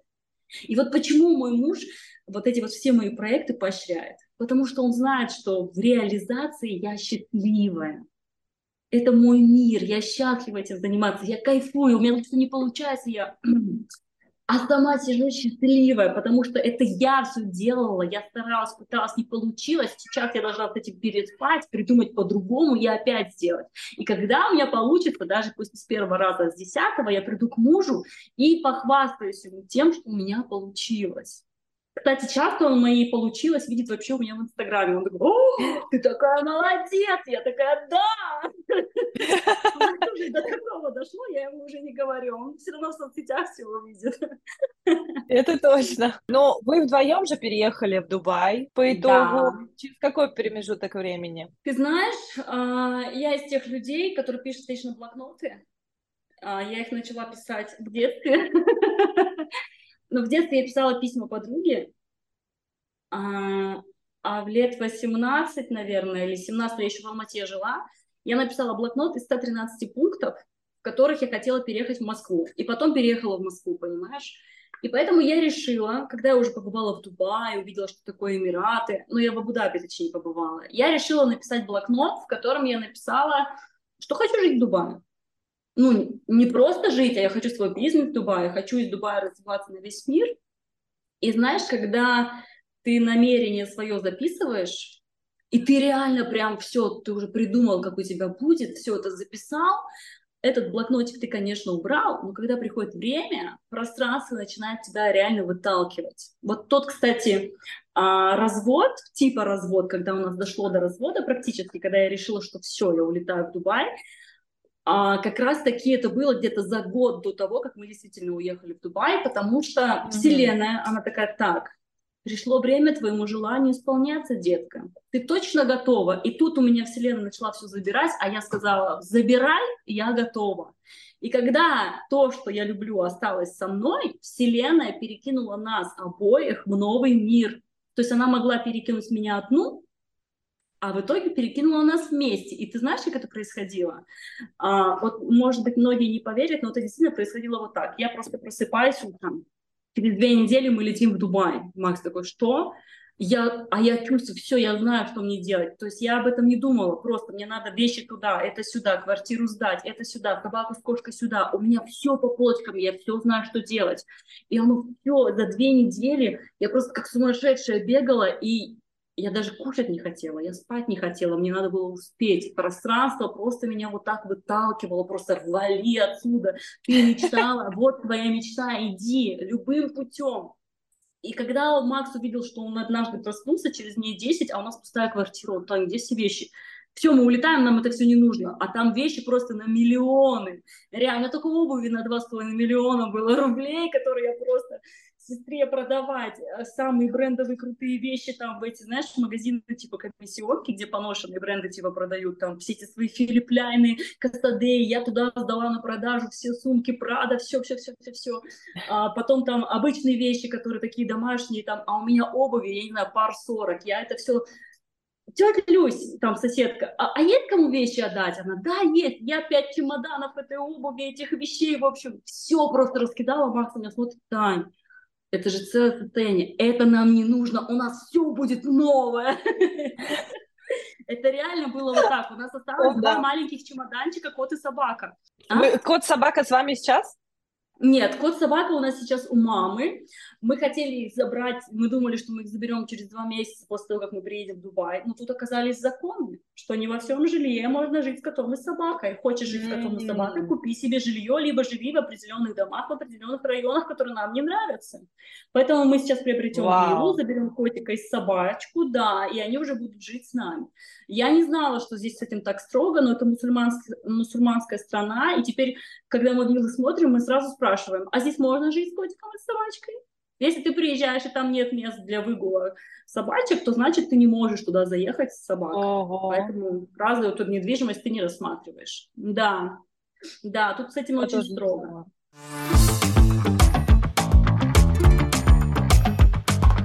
Слушай, а как вообще отношения с родителями у Максима? Э, мужа твоего зовут Максима. Зрителям мы да. не сказали вот до сих пор имя. Говорим да, его зовут Максим. Да, Максим. И чем он сейчас занимается? Максим э, с мамой очень хорошо общается. Отца у него нет, у него есть э, отчим, э, с которым они периодически созваниваются. Но не так часто прям. Но с мамой мы на связи, и я с мамой на связи, и Максим практически каждый день. Она всегда пишет, присылает нам котика с собачкой, на себя тоже присылает. А с моими родителями мы общаемся на таких как это сказать, официальных, у нас такие официальные mm-hmm. отношения и у меня, и у Максима. А, в основном мы с ними видимся, когда прилетаем.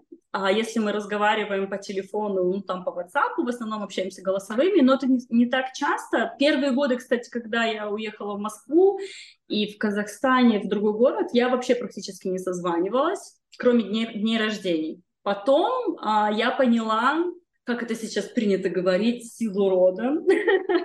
В 2019 году мне подруга подарила, это, кстати, подарок тоже, я говорю, подарок богов или бога, в которого я поверила, кстати, недавно совсем. А я поняла, что он есть, и это осознала и почувствовала. И в 2019 году, или 2020, или 2019, мне подруга подарила флайер на обучение а в школе, я не буду назвать ее название, чтобы не рекламировать, в общем, это такая школа или институт, я не знаю, для духовно продвинутых людей, и там была такая тема воссоединения с родом. Меня это очень заинтересовало, я не знаю почему, то есть я никогда mm-hmm. этим не интересовалась, но вдруг у меня откликнулось именно на эту тематику, и я решила этот курс пройти. А этот курс всего лишь, по-моему, 5 или 7 дней, каждый день по 8 часов. Ты целыми днями там что-то делаешь, делаешь, делаешь, и такое все дурацкое. Но я извиняюсь, я человек, который никогда с этими эзотериками, с всей этой темой не сталкивался, и со всеми этими духовными практиками я тоже не сталкивалась. И когда ты сидишь, вот это убираешь, это сжигаешь, это там сминаешь, и там об этом думаешь, тут тебе погорячело, тут тебе похолоднело, а реально горячеет и холоднеет. Ты сидишь, думаешь, я ли с ума схожу, или они реально через экран так на меня влияют? И тут это все кажется смешно на начальном этапе. Почему я решила это пройти? Не только из-за стиля рода, а из-за того, что это обучение стоило 800 тысяч рублей. И мне это обучение подарили. И меня это очень заинтересовало. Что такое там может быть? А я как человек, который занимается рекламой и маркетингом, что такое там можно за неделю продать на 800 тысяч рублей, понимаешь? Меня это заинтересовало. Потом только сила рода, потому что, ну, я такой человек, люблю цифры. И когда я, в общем, это все прошла, я два дня потом спала, я увидела там во снах все вот эти твои роды, всех этих людей, и я думаю, боже, мне никогда такие кошмары не Но я думала, это кошмары. Потом, когда прошло полгода, моя жизнь изменилась кардинально. Абсолютно все начало меняться. Я стала чувствовать в себе такую силу, которой у меня не было раньше. Вот есть такое понятие у людей, многие сейчас меня поймут, когда ты вот что-то хочешь делать, но не знаешь как и думаешь не сейчас. Вот реально. Mm-hmm. Тут после этих практик приходит знание, что ты все можешь прямо сейчас, и силы хватает на все. А если у тебя где-то не хватает, тебе род даст. Сила прибавляется всегда, когда ты ее тратишь. Дураки те, кто не тратят. И вот после этого обучения, через полгода, я как это осознала. И понимаешь, mm-hmm. и тут у меня, я мечтала петь, искала песни, тут у меня стихи. Видимо, кто-то в роду моем писал стихи. Тут я начала песни, оно у меня все просто вот так начало идти.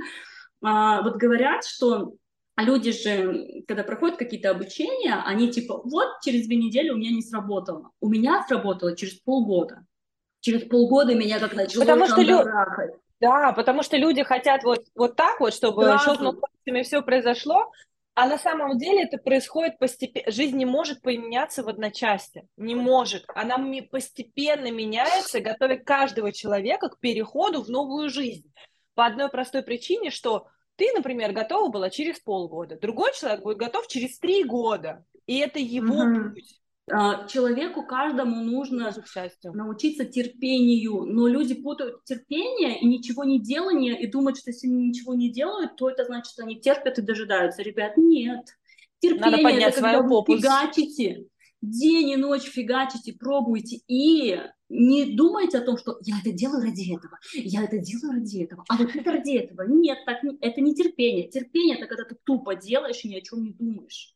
Вообще не думаешь ради чего. Бог все видит, Вселенная все знает. Бог велик, Он реально все поможет сделать, если ты берешь и действуешь. Вот, а люди думают, а, все, я терплю. А я сижу, терплю, ничего не делаю. И ничего не получишь. Терпи дальше. Так не работает. И вот я говорю, что это обучение. Я, знаешь, что, когда прошла его, я потом сидела и думала, блин, никому не скажу никогда, что я это все делала, потому что люди будут вообще надо мной смеяться. Потому что тогда меня еще волновало, что обо мне подумают люди.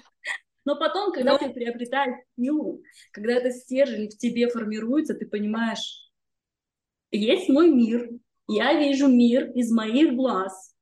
Все, что вижу я, это мое. Вот ты сейчас моя, мой муж – это мой муж. Все, что он видит из своих глаз, это его. Все, что ты видишь из своих, это твое. И у каждого Конечно. свой мир. И все это параллельные миры, они существуют параллельно, все параллельно существуют. И ты сам выбираешь, с каким миром ты хочешь коммуницировать. Вот хочу я с тобой сейчас разговаривать или нет? Хочу я жить с этим человеком или нет? И я делаю выбор.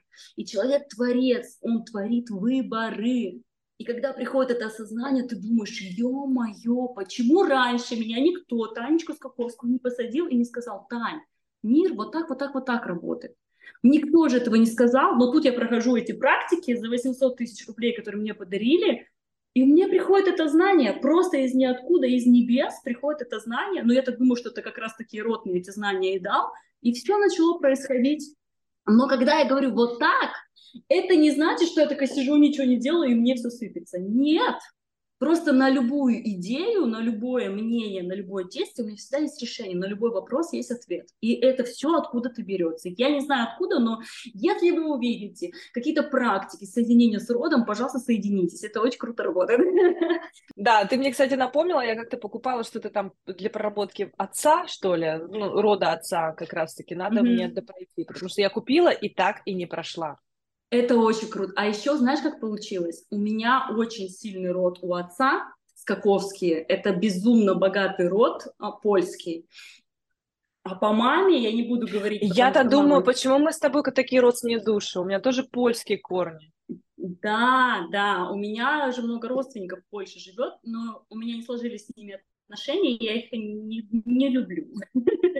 нельзя так говорить, я их люблю, но в смысле общаться с ними у не меня не складываются с ними отношения. Я с ними не общаюсь, ну то есть я знаю, что они есть, я знаю, что у них все хорошо, а, просто когда-то в юности они хотели нас с сестрой использовать, а мне что-то не захотелось, чтобы нас использовали, вот я тогда еще шарящая была, и поэтому я до сих пор с ними не общаюсь. Но у меня у папы очень сильный род, очень сильный. У них тоже у всех многодетные семьи, у всех много детей, у всех вот э, качество рода очень сильно можно посмотреть по количеству разводов и сколько есть, э, допустим, детей от разных родителей, допустим, от разных пар.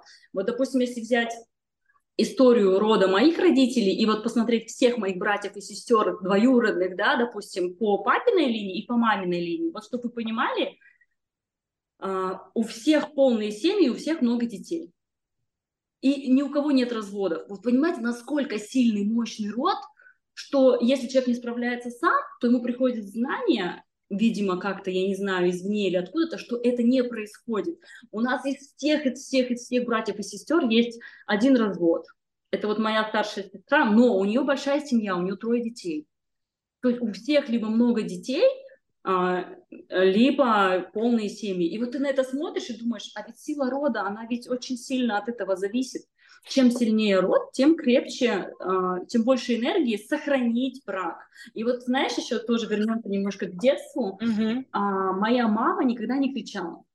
И я всегда думала, что моей да, маме я помню, ты говорила. она. Да, я думала, что ей пофиг, я думала, что ей все равно, что ей не важно, что мы чувствуем, что мы расстраиваемся там или еще что-то.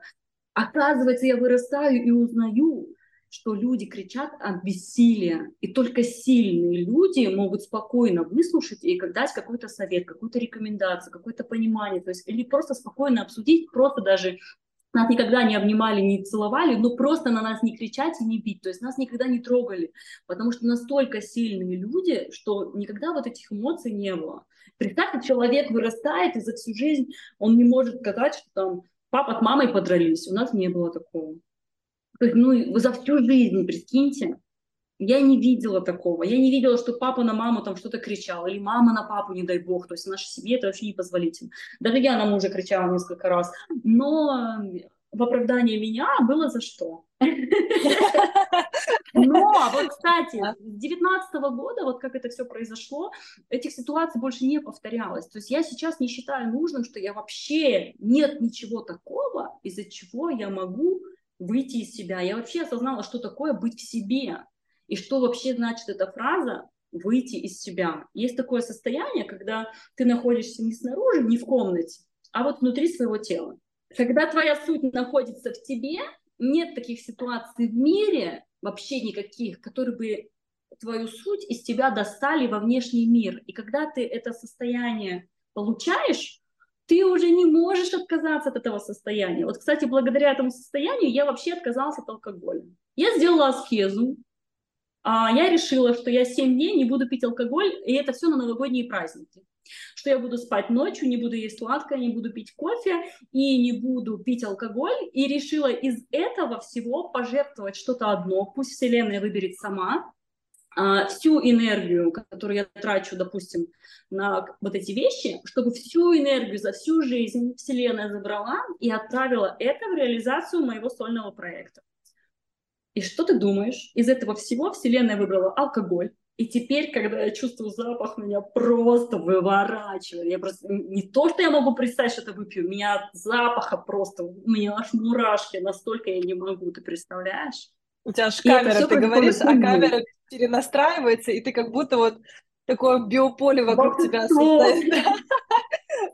Вот это так и было, понимаешь? И а, может быть, это нехорошо со стороны жены мужа в новогоднюю ночь оставить отмечать одного новогоднюю ночь, но из-за того, что у меня была аскеза, меня просто в 23 ночи просто так... Mm. И я просто уснула и просто утром проснулась, потому что когда ты делаешь аскезу, это такой очень сильный инструмент, слабым не рекомендую это делать, потому что вы можете не вывести это она настолько сильно работает, когда ты на эти 7 дней, почему аскезу нужно коротенькие брать, ты как будто бы себя отдаешь Богу, и Бог тебя перенастраивает. Он делает в тебе те настройки, которые ты не смог сделать сам, и без которых ты не сможешь достичь той своей главной цели, к которой ты идешь. И ты себя как бы по договору отдаешь этому божеству своему, в которого ты веришь, и говоришь, вот, семь дней все, что там во мне поломалось, сделай. Вот, вот энергию возьми из этого. И все, и ты просто доверяешь этому процессу себя, и оно само начинает происходить. И я сделала много аскез уже за полгода и перестала их делать. Я знаете, что поняла? Я поняла, что... А что исправлять-то? Все исправлено. Возможно, через 3-5 лет что-то понадобится мне исправить. На данном этапе я поняла, что я все зарядила энергией, теперь надо исполнять. Исполнять кто будет? Танюшечка вот этими ручками. Поэтому сейчас время исполнения, то есть энергия получена, ее нужно реализовывать. Очень большая ошибка всех людей, которые думают, что все, я энергию отправил, сейчас само все сделается, все, я опять сижу, жду. Ребят, так не работает. Все ваши мечты и желания вы придумываете только для того, чтобы делать их самостоятельно. И, и доходить с ними своими ножками. Да, и своими ручками помощью своих знаний. Если знаний не хватает, берем и учимся, получаем эти знания. Вот кто это осознает, у того в жизни все очень круто получается. Прям вообще вот так. все щелкается, как этот, быстренько, быстренько да. все делается. И, знаешь как, когда ты борешься с миром, то тебе любая тяжесть воспринимается как, ну вот, ну за что, ну что я не так сделала, и ты такая сидишь, тебе внутри все разрывается. Так это другая энергия привлекается обратно. Да, и ты в состоянии жертвы, ты думаешь, что тебя мир обижает, что ты стараешься, а мир обижает. А после аскез тебе приходит такое осознание, что это урок, я его прохожу, сдаю экзамен, получаю опыт, на основании опыта делаю выводы. Вот этой боли и жертвенности вообще больше нет. Ну, нет таких событий, которые бы мне были не по плечу. Нету таких людей, которые бы что-то сказали, что меня вот бы из себя вынуло и обидело. И я бы расстроилась, сидела такая и плакала. Ну, грубо говоря, да. То есть таких ситуаций их больше не происходит. И я так рада, это для меня как новый уровень меня, а, как будто бы мне дали новый аватарчик с новыми настройками, и который теперь может все, такая, знаете, супервумен, которая реально может все.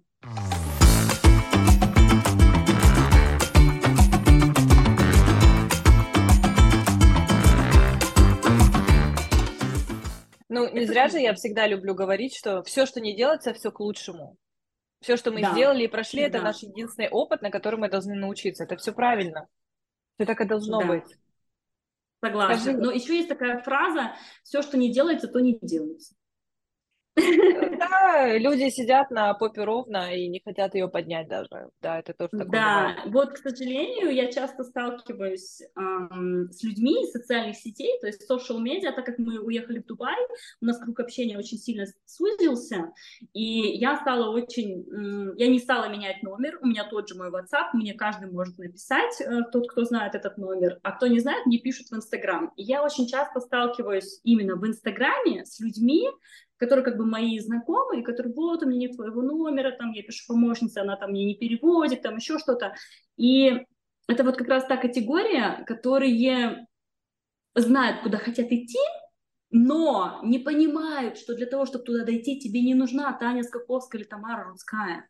Тебе нужен ты сам. И пока ты себя не найдешь, сколько бы ты ни искал этих классных людей, ты не дойдешь никуда вот сейчас этот мир, он прям показывает, что сейчас такое время, что пока ты себя не нашел, ты ничего не найдешь.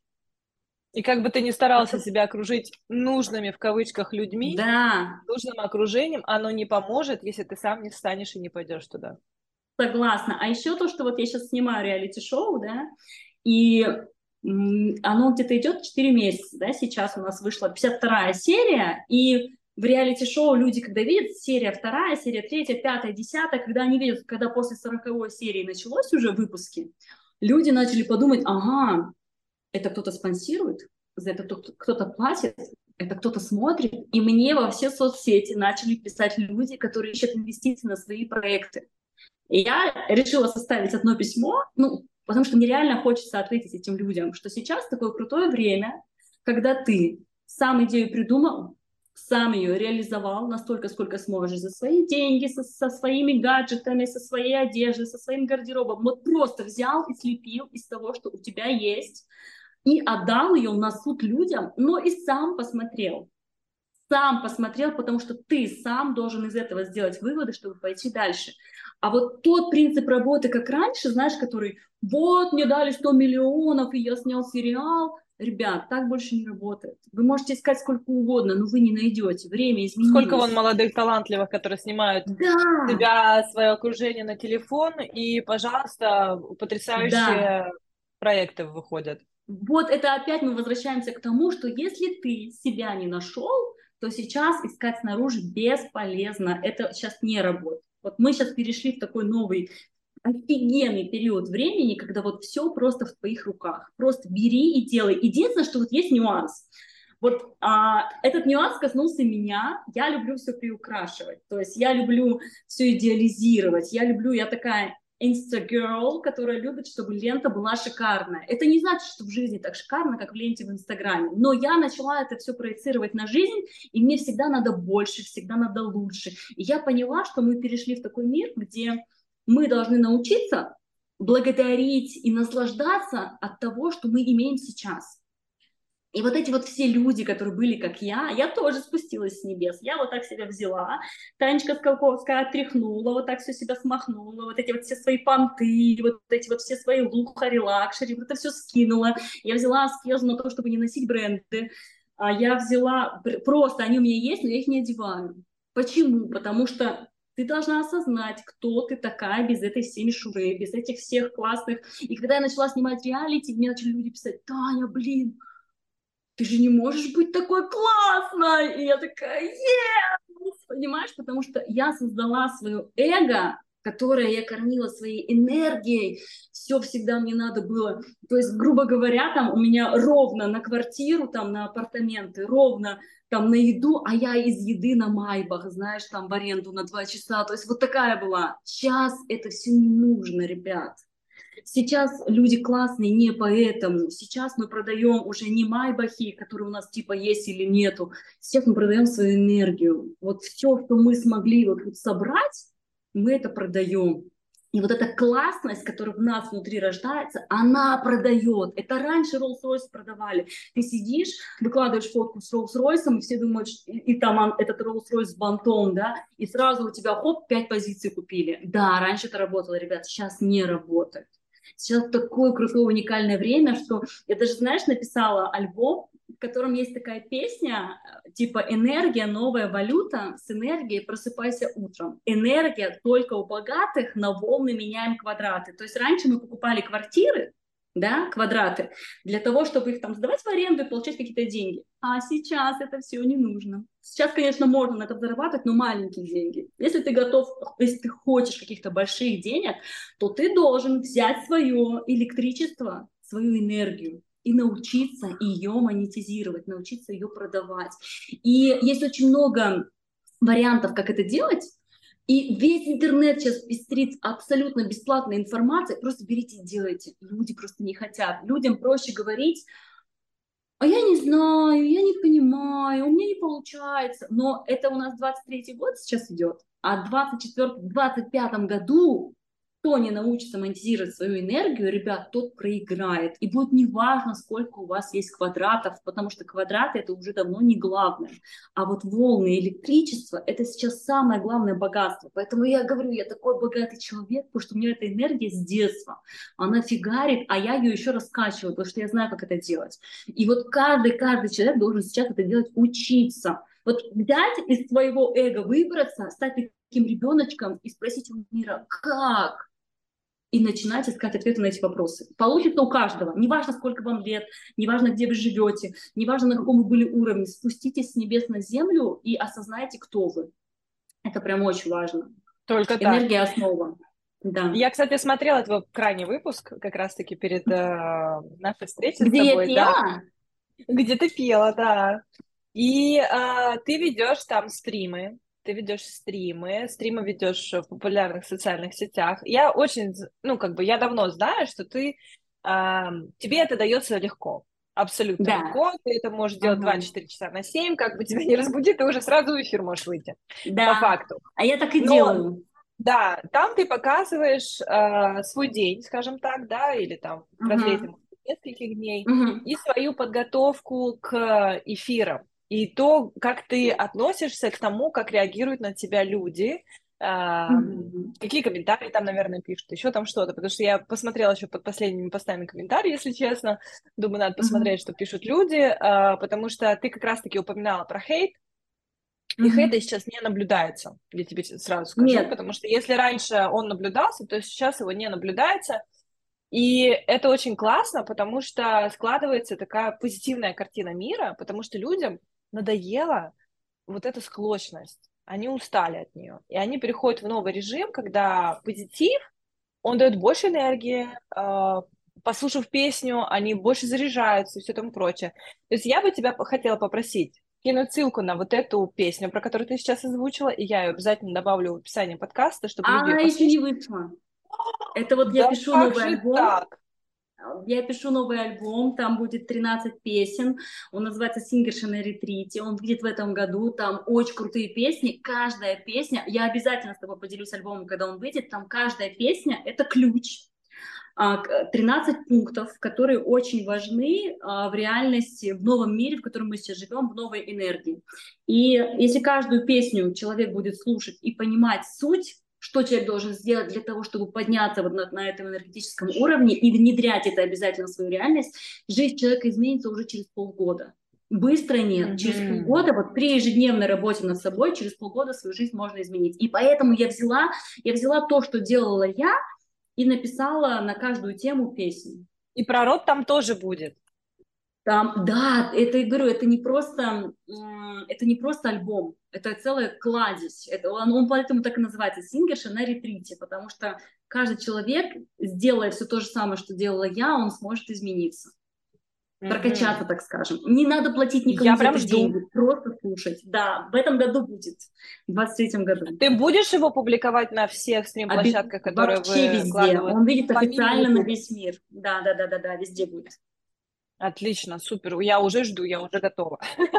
я уже готова его прослушать. Скажи, пожалуйста, откуда пришло именно Сингерша? Именно вот такое название. А, это случилось совершенно случайно.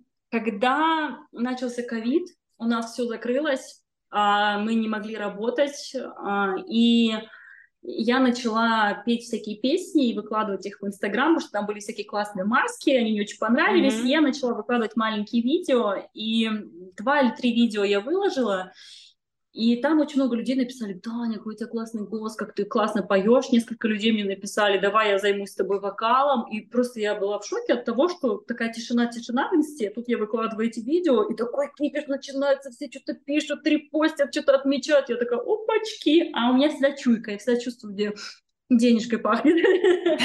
Я такая, так, если люди так реагируют, значит, на это можно зарабатывать денежку, отлично.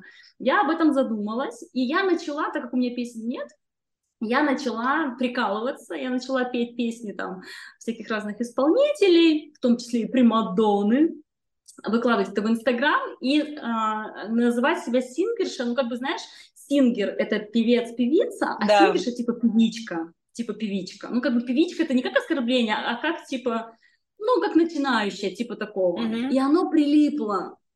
Оно прилипло, когда ты просто партнеру звонишь, там, я через 10 минут буду. Они, да, сингерша ждем. Я, что? А это люди, бизнес-люди. Я, что? Они подписаны на мой инстаграм. И это все закрутилось так, что Татьяна Скаковская сменилась на сингершу даже в работе. И это настолько со мной отождествилось, это, знаешь, как такое Альтер-эго а, открылось. Как альтер-эго девочки, которая вообще может все, которая не боится говорить. То есть я всегда во всех соцсетях выбирала выражение. То есть я всегда, всегда старалась быть тактичной, никого не обидеть, не задеть, лишнего не сказать. Если я говорю что-то смелое, что это тоже должно быть обязательно с орфографией, чтобы редакторы проверили, чтобы это у меня все было идеально. То есть я вот такая. И тут появляется свингерша, которая может написать без запятых, и это протест, понимаешь? Но для меня это протест. И тут я понимаю, что я влюбляюсь в этого персонажа, я думаю, блин, он такой классный, я хочу быть им. Потом у меня выходят песни, а, одна, вторая, третья, и мне начинают а, в прямых эфирах меня начинают хейтить за название.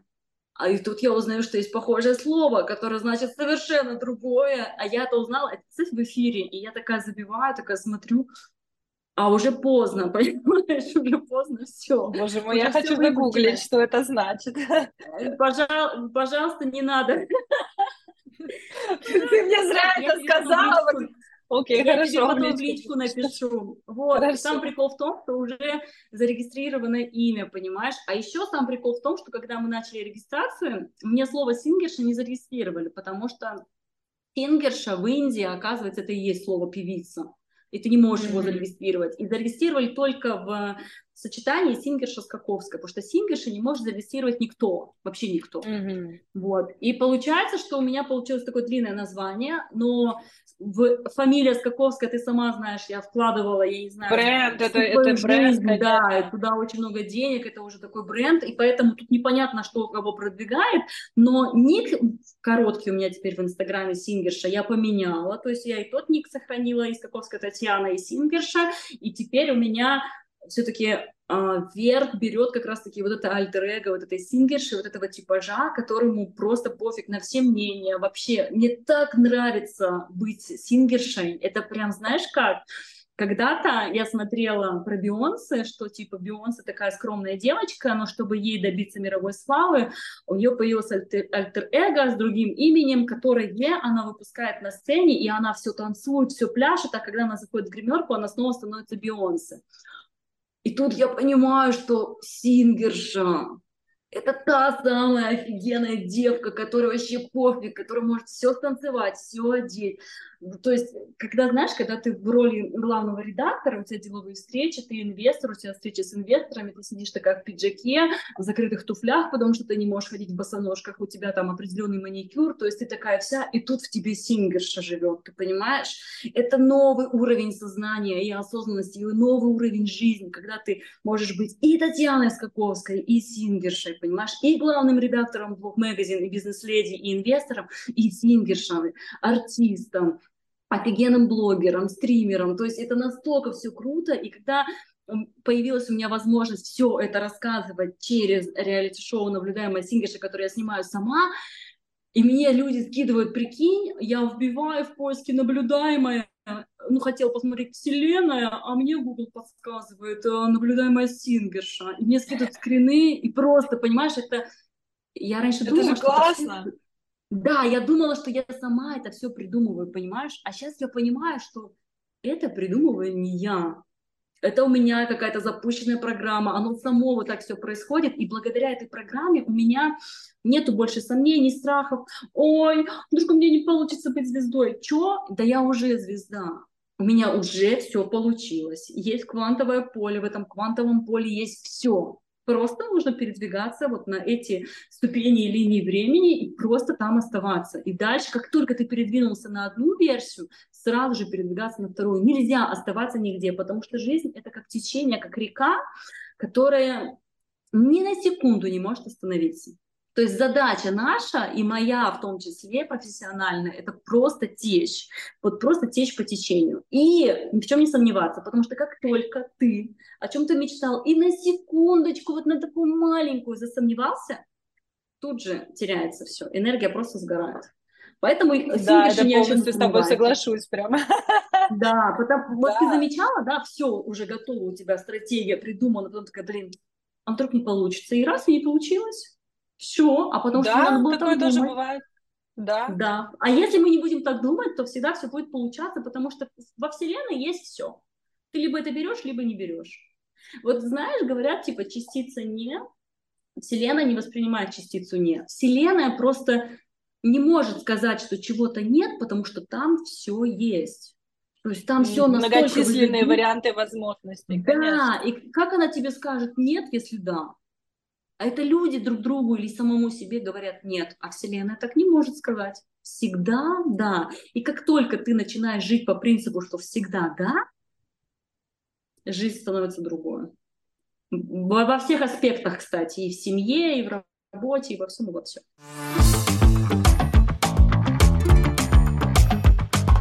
Татьяна, какие планы у тебя на ближайшее будущее? Ты уже сказала, что ты планируешь записать новый альбом.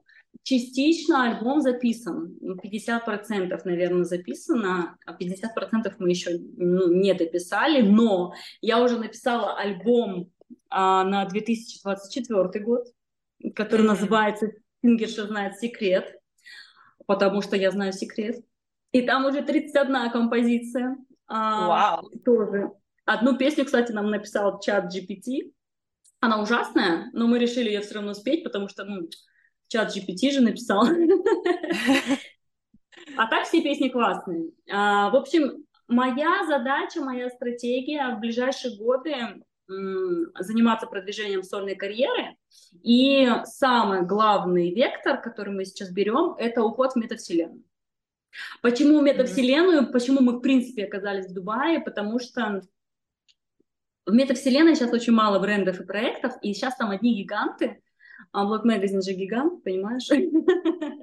И мы Конечно. создали проект, я его лично сама придумала, который называется Блок Мета. Это первый в метавселенной, единственный в мире глянцевый журнал. Там вообще нет никакого глянцевого бизнеса, есть только мы и все.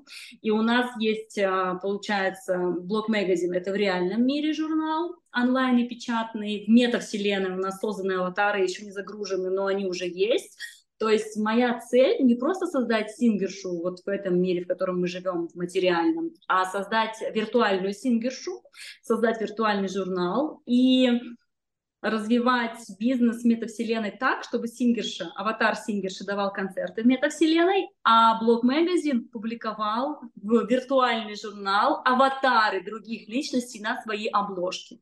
Эта идея mm-hmm. за нами закреплена, я ее сама придумала, и никто этого не делает, это делаем только мы. И через Дубай как раз мы сейчас пытаемся сделать эти регистрации. Это не так быстро, как я думала, потому что так как этого нет, а, сложно это зарегистрировать. Но время идет, и работа делается.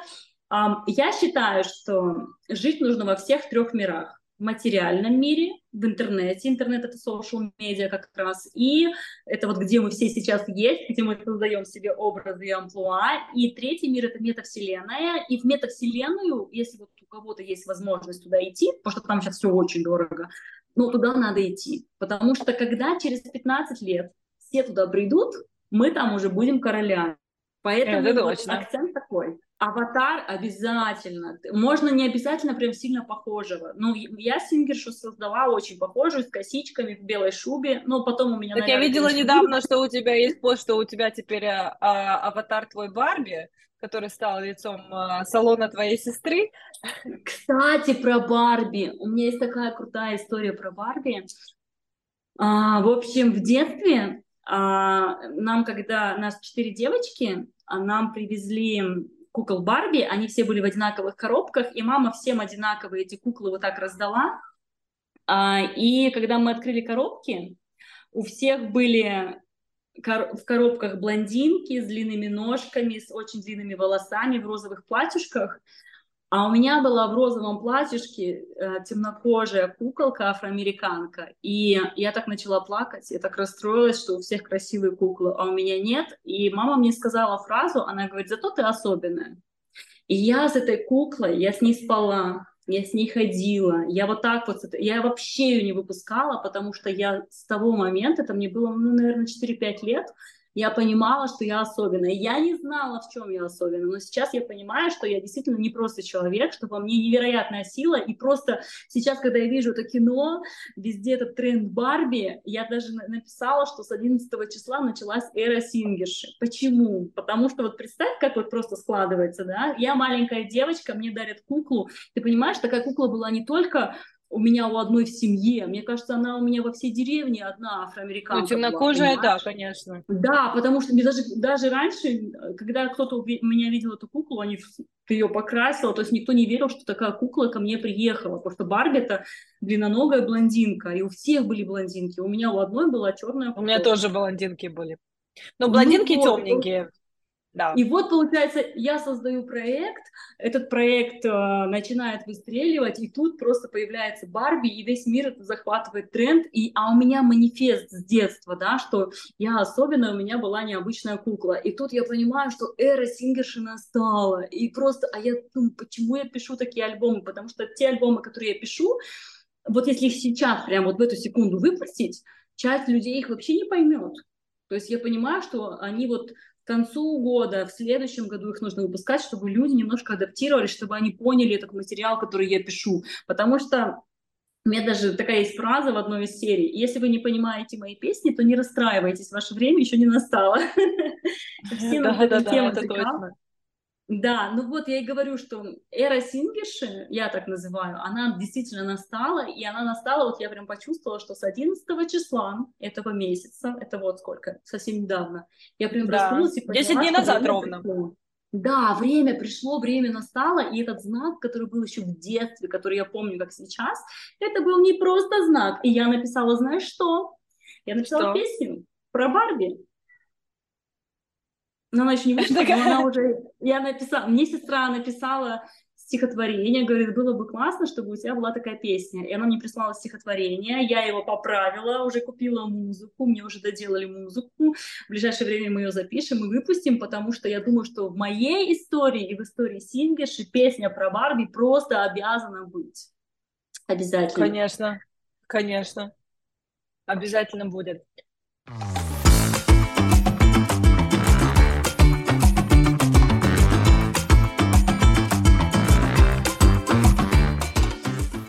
Я да. тебя благодарю за такой насыщенный, просто неимоверными историями запись, подкаст, видео. Благодарю Я вообще тебя. всем рекомендую переходить еще также на YouTube и смотреть Татьяну воочию, потому что когда она рассказывает, это, ну, это надо видеть, какую энергию она излучает в этот момент.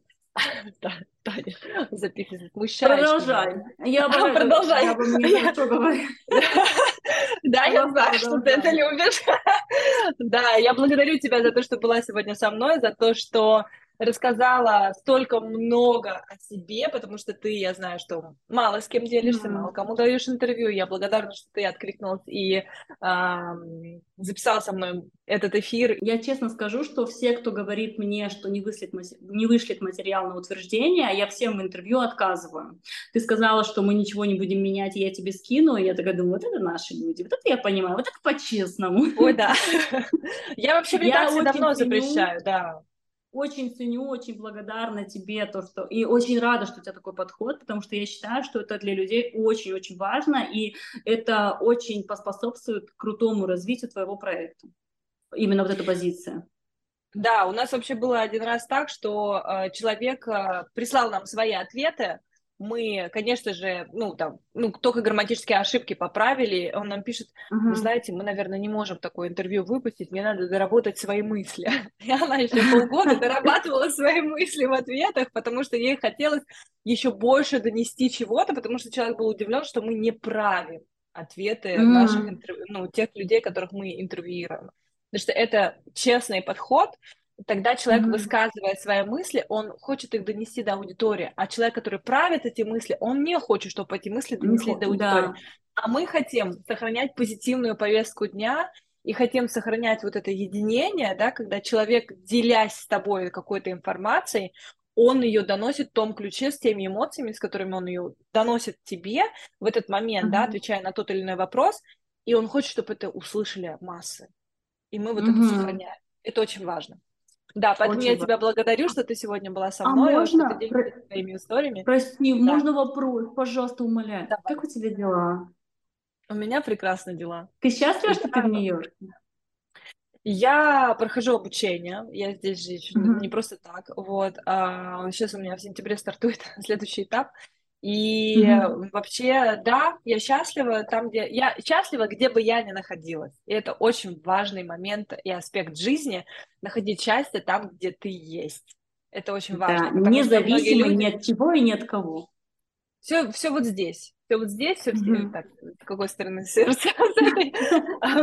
Все в сердце, и только от сердца идет, а, будет ли тебе грустно на этом месте, или весело, или классно, и будешь ли ты здесь развиваться, или стагнировать, и так далее. Там потом все зависит исключительно от человека, в каком состоянии он сейчас находится. Я нахожусь в состоянии релакса, покоя, мне хорошо, я 19 сентября лечу в Москву, и а, в ноябре, скорее всего, прилечу в Дубай. Не хотела тебе говорить, хотела сделать сюрприз, но так получилось. Да, так что вот, а, я записывала с Маше, так что сюрприз а не подожди, получился, А ты в Дубай приедешь отдыхать или прям сюда приедешь? Я приеду на конференцию. А, я думала, ты прям вообще сюда переедешь. Нет, я пока не переезжаю, мне надо делать дела в Нью-Йорке. А, супер. Ну, мысли такие, если честно, были. Да. А в Нью-Йорке вот, извини, что это, я знаю, твой проект, а не мой, но можно просто, мне очень интересно, и где я еще-то спрошу, как не сейчас вот у тебя. А, то, что ты мечтала увидеть в Нью-Йорке, это все соответствует или картинка поменялась? У меня просто с Дубаем а, не, не так соответствует, как я думала. А у тебя как? Ну, давай начнем с того, что у этой страны очень хороший маркетинг, и ее позиционируют определенным образом. Да, и когда человек переезжает сюда, не изучив вообще, что здесь такое, какие налоги здесь платятся, как ведется здесь бизнес, а, как здесь живется, ага. грязно ли на улицах, бушуют ли здесь бомжи и бросают себя не на себя, потому что у меня здесь вот на фотографа на знакомый бросилась с баночкой из-под шампуня какой-то бомж, накинулся на ее фотоаппарат. Ну, короче, а, конечно, действительность и а, то представление, которое мы себе рисуем, оно может не совпадать. Вот. Но угу. я с Америкой знакома, как ты знаешь, с 2008 года. Да. Я угу. в Нью-Йорке была в 2009 году первый раз, и, честно угу. скажу, он очень сильно изменился. не в сильно лучшую сторону, но он меняется в любом случае, он каждый день меняется. Я надеюсь, что в ближайшем обозримом будущем тоже поменяется. И uh-huh. Люди, которые сюда приезжают, они стараются менять реальность вокруг uh-huh. себя. И вот эти люди, они будут, они двигатели, они тогда поспособствуют uh-huh. изменениям вокруг. Но я uh-huh. предпочитаю менять не только реальность там, где я сейчас нахожусь, но и реальность в своей родине или uh-huh. реальность в своих близких людях, чтобы они uh-huh. видели моими глазами, ну, хотя бы приоткрыли этот занавес и увидели его моими глазами. Поэтому да. Я живу в хорошем uh-huh. районе, здесь э, не так много бомжей, хотя тут три дня назад поселился бомж, э, мы его обходим пока стороной, потому что непонятно, какой он. Uh-huh. Здесь есть один на по, по пути к метро, мы его все знаем, он безобидный, когда я его прохожу, он всегда спит. Ну, все хорошо. То есть это, это абсолютно нормальная практика, да? А тогда у меня следующий вопрос к тебе. А где, ой, когда ты планируешь быть на Таймс-сквер? Ну, на билбордах? Да хоть завтра. Ну, в смысле, так, ну, я жду вообще. Это когда? все решается вот так. Ну, тебе нужно так запись, я знаю, так я, я, так, я, я не говорю в Инстаграме. Ну, окей, хорошо, на следующей неделе сделаем. Давай так, я на через неделю там... после выпуска я опубликую это в да, Инстаграме. Супер. Это будет, супер. это будет реальнее, да. Поэтому, да. ну, это, это не составит труда, это делается очень просто, многие это знают. Я жду тебя, когда ты прилетишь на Нью-Йорк, на Таймс-сквер и сделаешь а, свой билборд. А у меня нет такой мечты даже. Так у меня тоже ее не было, но ты мне ставишь цели. А, да, так нет, так у тебя откликнулось, ты сказала легко, а у меня мечты такой нет. Ты же знаешь, что в 2011 году и в 2012 меня в Нью-Йорк не пустили, хотя я могла давно туда уже Ой, я не знала, кстати. У меня два отказа по визе на основании того, что я из Казахстана мигрировала в Россию и не сменила а, гражданство из казахского да. на русский. Да, и из-за этого у меня два отказа, после которого мне сказали, можете не приходить. Но у меня после этого и пропало вообще желание, понимаешь? То есть если раньше я mm-hmm. хотела и мечтала, то после этого у меня вообще отбило желание, а потом, когда я узнала, что такое Дубай, и какие здесь перспективы, и насколько здесь есть много вариантов, и насколько это удобная локация передвижения по всему миру, я поняла, что а зачем мне Нью-Йорк? А зачем, если у меня есть Дубай, Бурж-Халифа? А если я, а если еще всем ко мне легко прилететь и удобно, и дешево, понимаешь? Это, это большое очень преимущество. Вот. Конечно. И когда я стала анализировать и сравнивать, я поняла, что а-а-а, у меня идеальное место. Да, у этого места тоже идеальный маркетинг. И он внешний маркетинг не соответствует внутреннему маркетингу. И я, кстати, знала, что ты это скажешь, потому что я думаю, что все страны так очень круто работают. Ну, кроме Реально. России, наверное, потому что она показывает истинное свое лицо изначально. А Россия тоже очень круто работает, только к нам не надо ехать, все другие. Come on! Люди, у нас есть для вас пирожочки, ништячки, прилетайте. А Россия такая, у нас для вас все прекрасно. Нечего тут делать, да. То есть у нас вот такая просто политика идет. И в этом есть смысл, кстати. Ну, все равно талантливые люди остаются, они вершат, они творят, и uh-huh. мало кто знает, какие проекты внутри страны производятся, и все внешние страны очень хотят их заполучить. Это надо да. не забывать. Да, да. Так что Это так. И, да. А, а, а вот смотри, ты уезжаешь в Россию, потом прилетаешь в Дубай, а после Дубая возвращаешься в Нью-Йорк, и теперь Нью-Йорк твой дом. Мой дом там, где я. Я.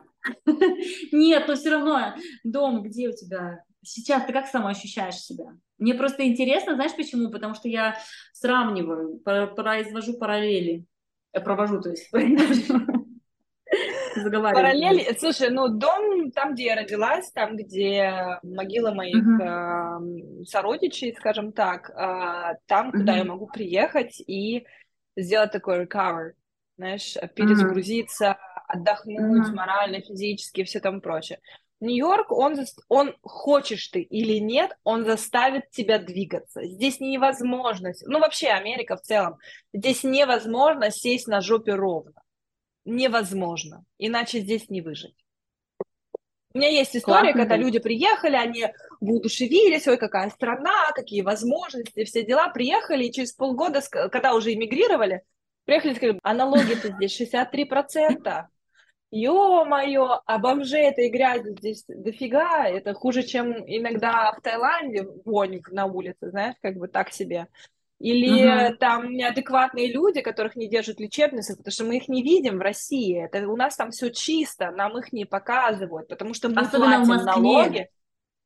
Мы платим налоги, и людей содержат в специальных учреждениях на эти деньги. А здесь да, их да, отпускают да, да, да. через 3-10 дней. То есть, ну, как бы люди платят налоги, они не понимают, что они платят на самом деле. Бешеные налоги, если честно. И э, да, многие люди разочаровываются, потом уезжают, возвращаются. Многие люди здесь прожили 5-10 лет и возвращаются обратно. Потому что Америка, та, которая была 10 лет назад, и та, которая Это сейчас, другая, да? абсолютно другая Америка. Поэтому да. Спасибо. Спасибо, что и поделилась. Мне на самом деле очень интересно. Да. Я тебя очень люблю. Благодарю тебя. Я тебя тоже. Благодарю, дорогая. Да, хорошего, Ой, у меня аж мурашки пошли по коже.